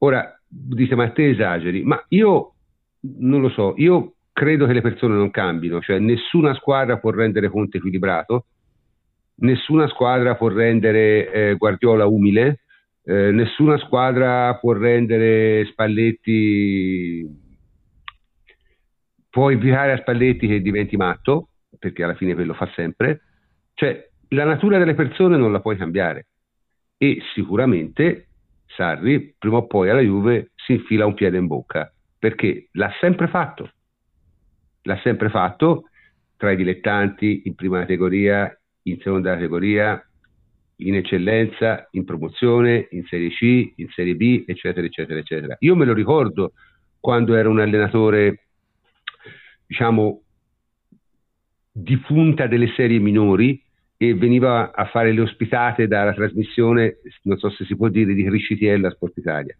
me lo ricordo quello che gli usciva dalla bocca. È chiaro? E quella è la sua personalità. E vi dirò di più.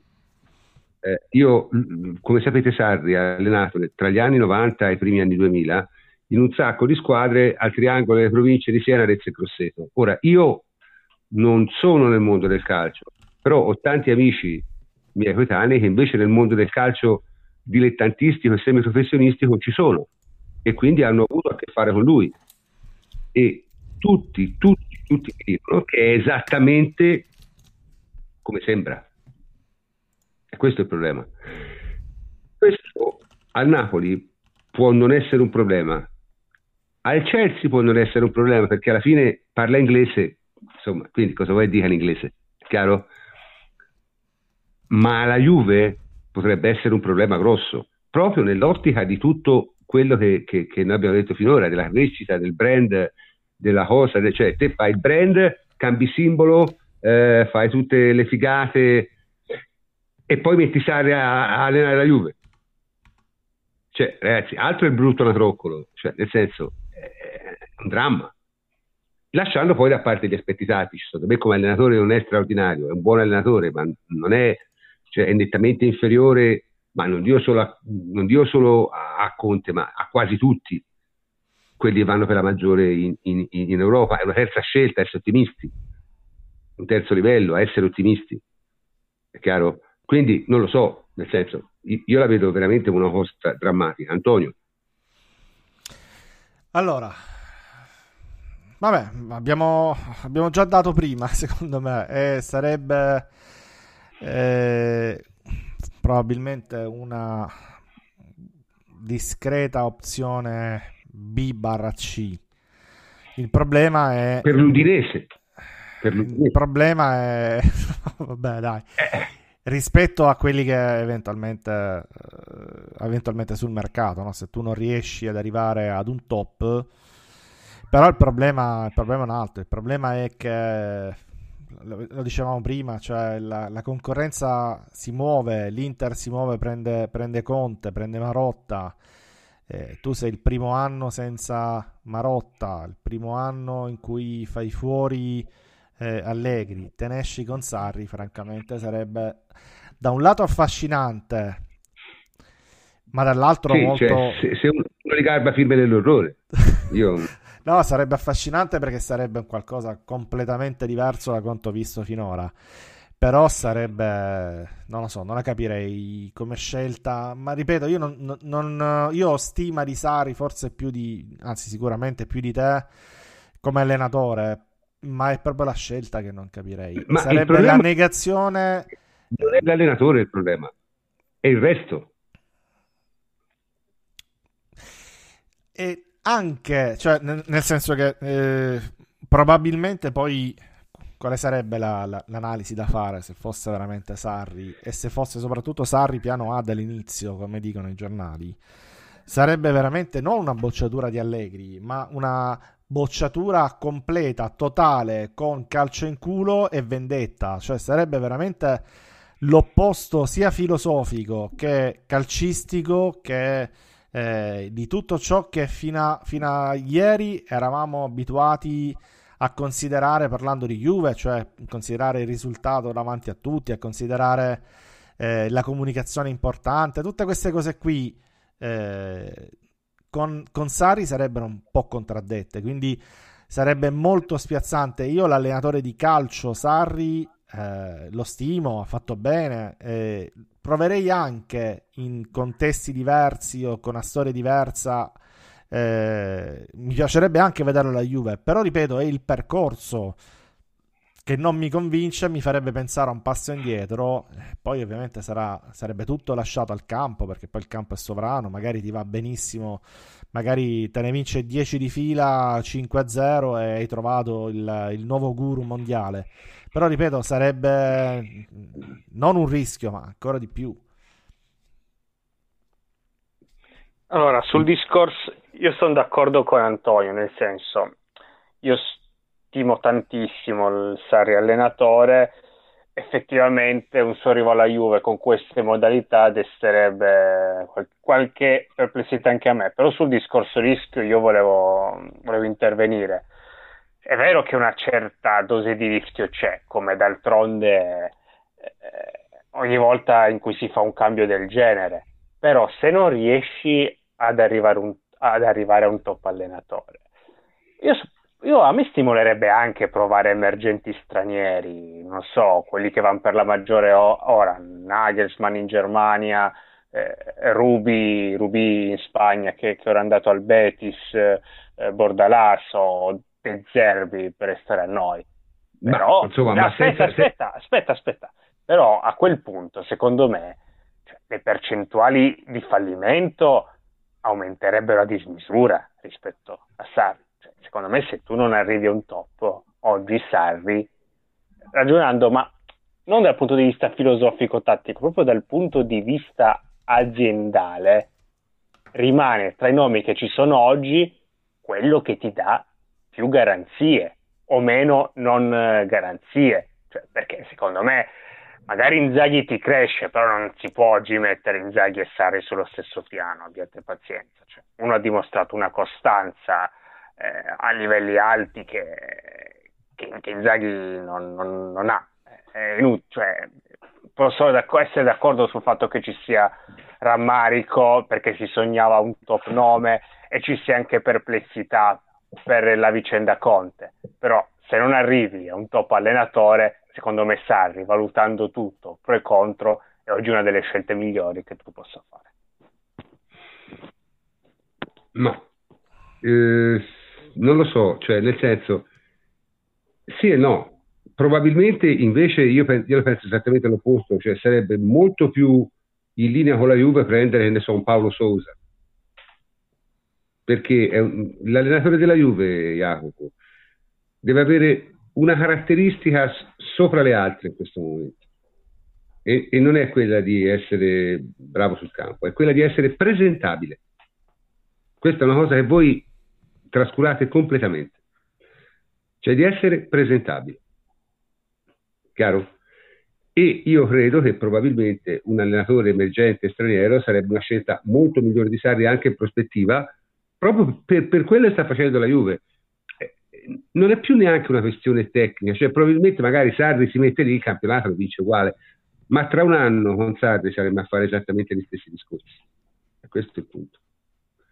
Avendo perso un anno di Cristiano Ronaldo, avendo eh, fatto nessun passo in avanti, perché se non si pensa alla Juve, come era giustamente dipinta Henry, come una squadra che fa passi in avanti, prendere Sarri a tutti gli effetti è un passo indietro, perché è una persona anziana, 60 anni compiuti, che non presenta grandi novità, che ti garantisce, se proprio gli va tutto bene, di fare quello che ha fatto l'anno scorso, forse, perché io non sono sicuro che Sarri alla Juve vincerebbe il campionato, eh, sono sincero.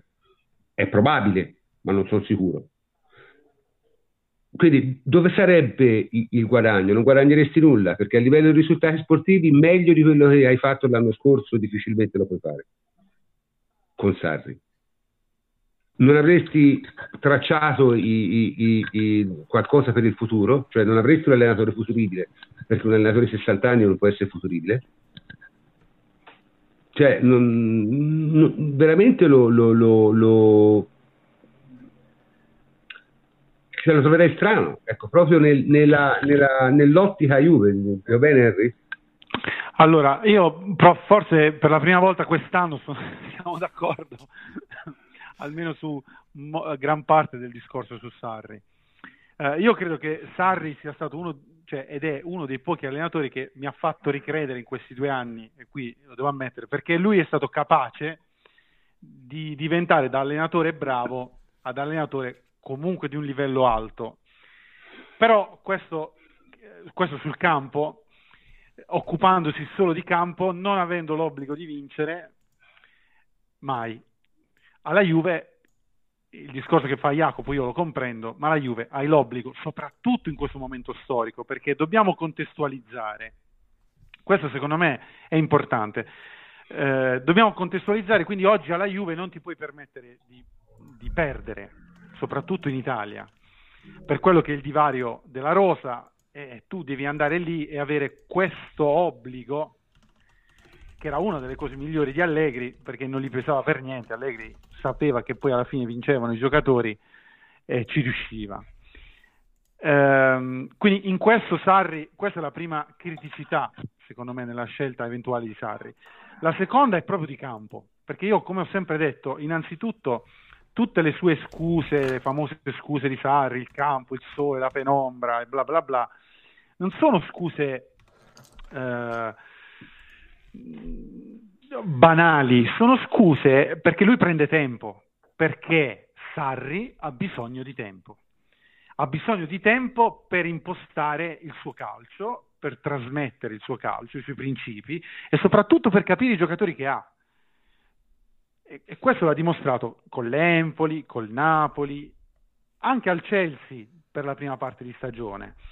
Poi al Chelsea ha fatto il salto di qualità perché è riuscito in alcune fasi della stagione a rimodellare la rosa, a, diciamo, a scendere a compromessi, ecco, diciamo così, con quella che è la sua idea, con quello che era il suo Napoli, a, magari a un calcio più sparagnino e più eh, risultatista, ecco, diciamo così.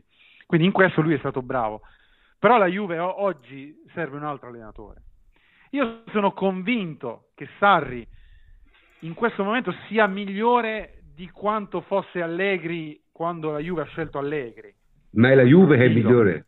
Oh, esatto. Però questo, infatti lì volevo arrivare. Ma la Juve è tutta un'altra storia.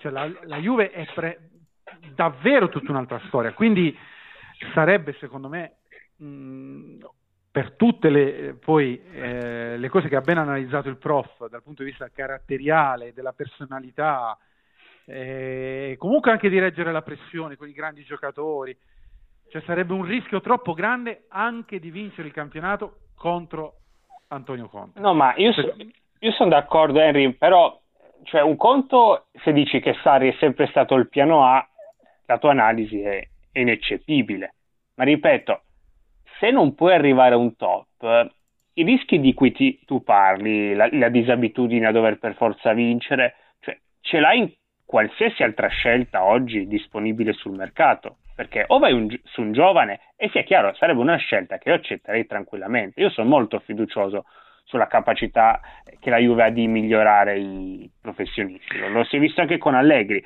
Però ripeto, secondo me oggi dal punto di vista aziendale, cioè guardando i nomi che che ci sono, Sarri è un rischio, ma rimane nel complesso una delle scelte meno rischiose. Cioè, perché poi magari mi sbaglio, eh, però se... Eh, lo so, io è proprio su questo che cioè, è proprio la Però, però Jacopo, perdonami, se tu ragioni sul rischio, io devo dare ragione al prof. Cioè fai di tutto per ricomporre con Allegri e ti tieni Allegri. Se la ragioni sul rischio, se la ragioni invece perché davvero sei convinto che eh, Sarri ti faccia fare un passo avanti come qualità del gioco, come proposta di gioco, eccetera. Allora, che può anche essere, eh, allora, no, mica mi può essere, e allora è diverso. Però se la imposti sul rischio e basta, allora no. No, però, c'è, c'era di meglio d'accordo. sul rischio. No però, no, però, io do presupposto che si hanno deciso comunque di rompere con anch'io, Allegri, anch'io, anch'io. A, a prescindere da, dall'allenatore. Però eh, se però, devi rompere con Allegri, allora devi essere convinto di Sarri, non prendere Sarri perché è il meno rischioso, capito? no, dire? ma è pericoloso no, ma... come ragionamento, il meno rischioso. No, però io voglio dire una cosa, se tu hai rotto con Allegri e vuoi prendere un altro allenatore, vuoi prendere uno tipo Sarri, tipo Sarri ce ne sono degli altri. Cioè, se è il gioco il tuo problema, se è solo quello, no? E io non credo che sia così, cioè vai prendi quello dell'Ajax, per dire esatto, è, un rischio, esatto, esatto, esatto. è un rischio diverso che diciamo non ti porti in casa quelle che sono le cose che ha descritto prima il prof perché Sarri te le porta in casa, cioè, è poco da fare. E allora magari capirei di più una scelta a Paolo Sosa dice ma Paolo Sosa cazzo ha vinto, ho capito, però dal punto di vista del gioco, della personalità, è uno che si può equiparare esatto. a Sarri. Sarri ha, fatto, ha vinto un, alla fine un'Europa League. Cioè, io, non, non, cioè, io ammetto di essere stato forse in passato troppo drastico su Sarri, eh, perché comunque eh, l'ha voluto pure lui, se l'è cercata per tutte le cose che ha detto e ha fatto contro la Juve, perché questa è un'altra cosa che il calcio conta, che è una cosa banale, voi mi direte una, una cretinata, no, nello sport è così. Quando tu hai una rivale, io, cioè, quando uno va a giocare da, da Bisceglie a Molfetta, cioè, so cazzi, cioè, è, è, così anche ne, tra le grandi squadre.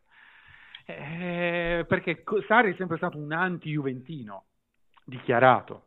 Cioè, alla fine, se devi fare questa scelta, no, siccome da, non è da, da prima di Napoli, eh, da prima di Napoli. Eh, appunto, se non è il guru massimo del calcio mondiale e dove tu dici vabbè, oh, me lo prendo perché comunque questo è veramente troppo bravo, prendi Tenag, prendi eh, Sousa, prendi quello del Dortmund, eh, cioè ce ne stanno di scelte da fare cioè, se io... è il gioco il problema. Io fa un esempio, cioè Sarri è sicuramente uno che pensando come la pensa e proveniendo dal luogo in cui viene, quando la Juve perso l'Hamburgo nel 1980 aveva 21 anni e faceva il carosello con la macchina, sicuro. Mi sentirei di scommetterci di tutto, capito? Perché è, è, è la mia generazione, la mia generazione la conosco, lo so come ragionano, chiaro?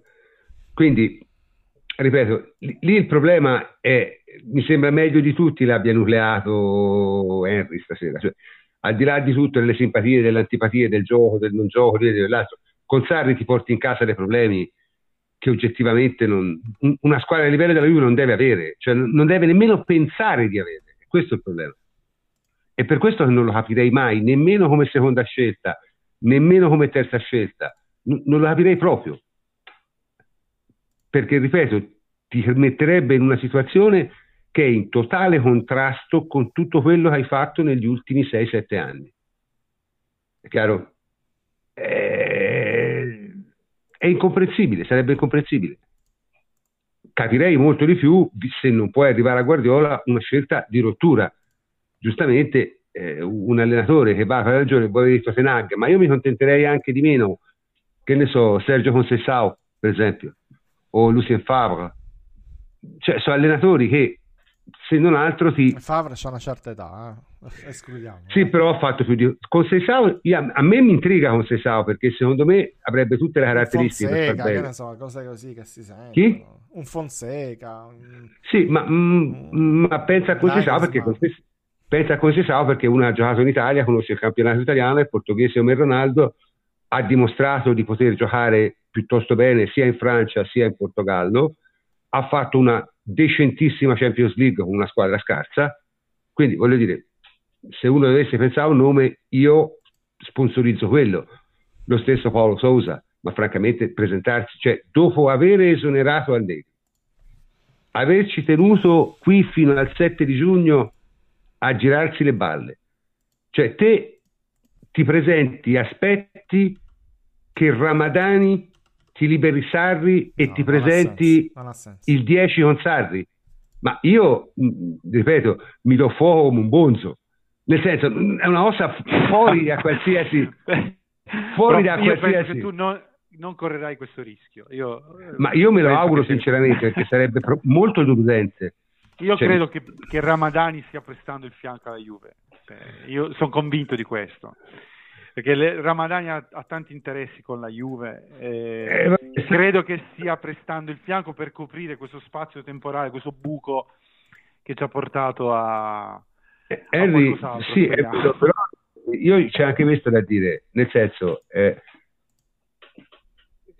chi ti garantisce che in questo momento chi sceglie l'allenatore, e anche quello è abbastanza chiaro, perché se voi vi ricordate la conferenza stampa di Agnelli all'addio di Allegri, lui ha detto delle cose estremamente precise.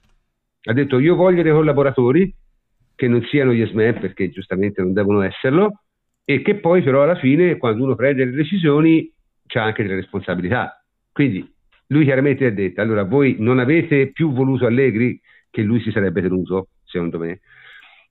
Va bene, giustamente siete i miei collaboratori e io devo privilegiare questa cosa qui per il bene della società però a questo punto mi portate un allenatore e se non me lo portate io giudicherò le vostre scelte. Perché questo ha detto eh, se voi ascoltate quella conferenza è evidente. Se voi non capite ormai come parla Agnelli voleva dire sì però se ha detto così ha detto pure però Conte no eh, no Conte no no no, no, no eh, Conte no l'ha detto prima. Cioè è questo sì. Conte, Conte, Conte, è stato c'è stata la, la dannazio memorie cioè a, nella società, ma non Agnelli, la società Juve l'ha cancellato in effigie, capito? Cioè, ma non ieri, capito? Da, da, anni. Cioè, è una cosa che non è tra le opzioni mai. Quindi, questo da prima, capito? Cioè, non è che, che, che le ha detto sì, forse lo prendo, Conte no, ma poi non lo voglio più. No, cioè, non è mai stata un'opzione per la Juve. Quindi non, è nemmeno questa la questione. Eh, secondo me c'è la possibilità che stiano facendo una cazzata, eh? questo è il punto. Cioè, io mi auguro che non sia così, tutti, tutti lo, lo, lo, uh, ce lo auguriamo, siamo tutti d'accordo che sarebbe una rottura clamorosa come quella che abbiamo visto finora, ma nulla ci garantisce che la cazzata non la facciano. Perché io insisto, eh, è vero che alla Juve sono molto bravi, è vero che alla Juve sono sempre stati molto bravi, però io vi vorrei lasciare una nota lieta perché sono l'unico testimone oculare della faccenda. Gianni Agnelli non era esattamente un coglione ed era tra l'altro uno che era nella Juve, ha avuto per tanti anni un ruolo attivo non dissimile da quello che ha Andrea Agnelli adesso. Cioè eh, Gianni Agnelli è uno che quando arrivò Sivori in Italia lo andò a prendere lui personalmente all'aeroporto. È chiaro? Per dirvi quanto era coinvolto, perché noi sai l'idea di, di Agnelli come una persona distaccata che sta lì e fa le battute, sì, da vecchio, ma prima no. È chiaro? Gianni Agnelli, che non era esattamente un coglione, anzi, si fece convincere da Montezemolo, col quale aveva, diciamo, eh, diciamo perdere, Montezemolo, a giubilare una, un, un, dirigente bravissimo, come era Boniferti, facendolo passare per vecchio rincoglionito, e a giubilare un allenatore bravo che aveva vinto una Coppa Italia, una Coppa UEFA nello stesso anno. A quel tempo vincere la Coppa UEFA era difficile, eh? non era l'Europa League di ora. Per metterci Maifredi. E questo è Agnelli. Ok? Gianni Agnelli, che non era assolutamente un coglione. Però anche le persone più bravi, anche le persone più intelligenti, anche le persone più capaci, la coglionata la possono fare. E quello che io sto vedendo, se dovessi arrivare alla Juve, mi potrei addirittura convincere che siamo in una di queste situazioni. E sono situazioni di solito che non sono molto produttive per una squadra come la Juve. È tutto qua. È chiaro? Tutto qua. Quindi, speriamo, speriamo. Mi, io no, mi, mi, io mi incrocio nel fatto che sono Juve diverse. Eh, ma sai, è il famoso this time is different. Eh? Cioè, il problema è che non è così, non è mai diverso. Purtroppo la, la, la, gli errori che si fanno sono sempre gli stessi non so, io rimango nella, nel, nel, mio buio e vado a tentoni cercando la luce. Poi quando arriverà potremo giudicarla se la luce sarà più No, ma per carità, io non, non, non, non, dico, cioè non mica, mica dico che sarà così. Dico però che è un'eventualità che non si può scartare a priori. E questo è il punto. Cioè io la fiducia messianica in chi dirige la Juve non ce l'ho, perché non ce l'ho per nessuno No, certo, figurati, io sono, sono, uno scettico relativista in filosofia, quindi sono assolutamente d'accordo che, che tutte le eventualità sono possibili in qualche modo. Quindi non, non, Però, non pensiamo che solo per il fatto che non hanno sbagliato finora non possano sbagliare adesso. Questo sarebbe un errore di valutazione grave. Speriamo che non lo facciano. Certo è, se tra cinque giorni mi si presentano con Sarri, il rischio che sia successa una cosa del genere, io lo trovo, diciamo, immanente, come si dice. Bene, abbiamo esaminato eh, tutte le questioni in dettaglio. C'è qualcuno che vuole aggiungere ancora qualcosa? No, Niente. perfetto. Facciamo eh, vabbè, gli auguri insomma... a Montero, prof. Ah, nuovo sì, allenatore sì, della nuovo... San Benedettese. Vero, vero, vero. Paolo Montero. Eh? Comunque, eh, diciamo, abbiamo discusso direi in maniera abbastanza articolata di queste problematiche, francamente, e devo dire che io stesso mi sono chiarito alcune idee che prima di partire questa, con questa trasmissione erano assai meno chiare. Eh, comunque comincio a salutare tutti i miei complici come sempre, a partire dal plenipotenziario Antonio Corsa. Ciao Antonio. Ciao, ciao prof, alla prossima. E Enrico Ferrari, ciao Henry. Buonasera a tutti, buonanotte. Jacopo Azzolini, ciao Jacopo. Ciao, buonanotte a tutti. E infine Andrea La Pegna. Ciao Andrea. Ciao prof, buonanotte a tutti. E la prossima trasmissione sarà quando sapremo l'allenatore, ragazzi. La prossima sarà e commenteremo essenzialmente solo quello. Quindi domani. domani. Quindi domani. Domani, sì, sì, domani. Vabbè, vediamo. Domani culo che abbiamo sicuro è domani. E domani Cosa? sicuro. Dico, col culo che abbiamo è sicuro domani. Ah, il culo che abbiamo è sicuro domani, sì, vabbè. Ma io, io non penso domani. Comunque, eh, io sono il professor Cantor e come sempre vi saluto. Buonanotte a tutti.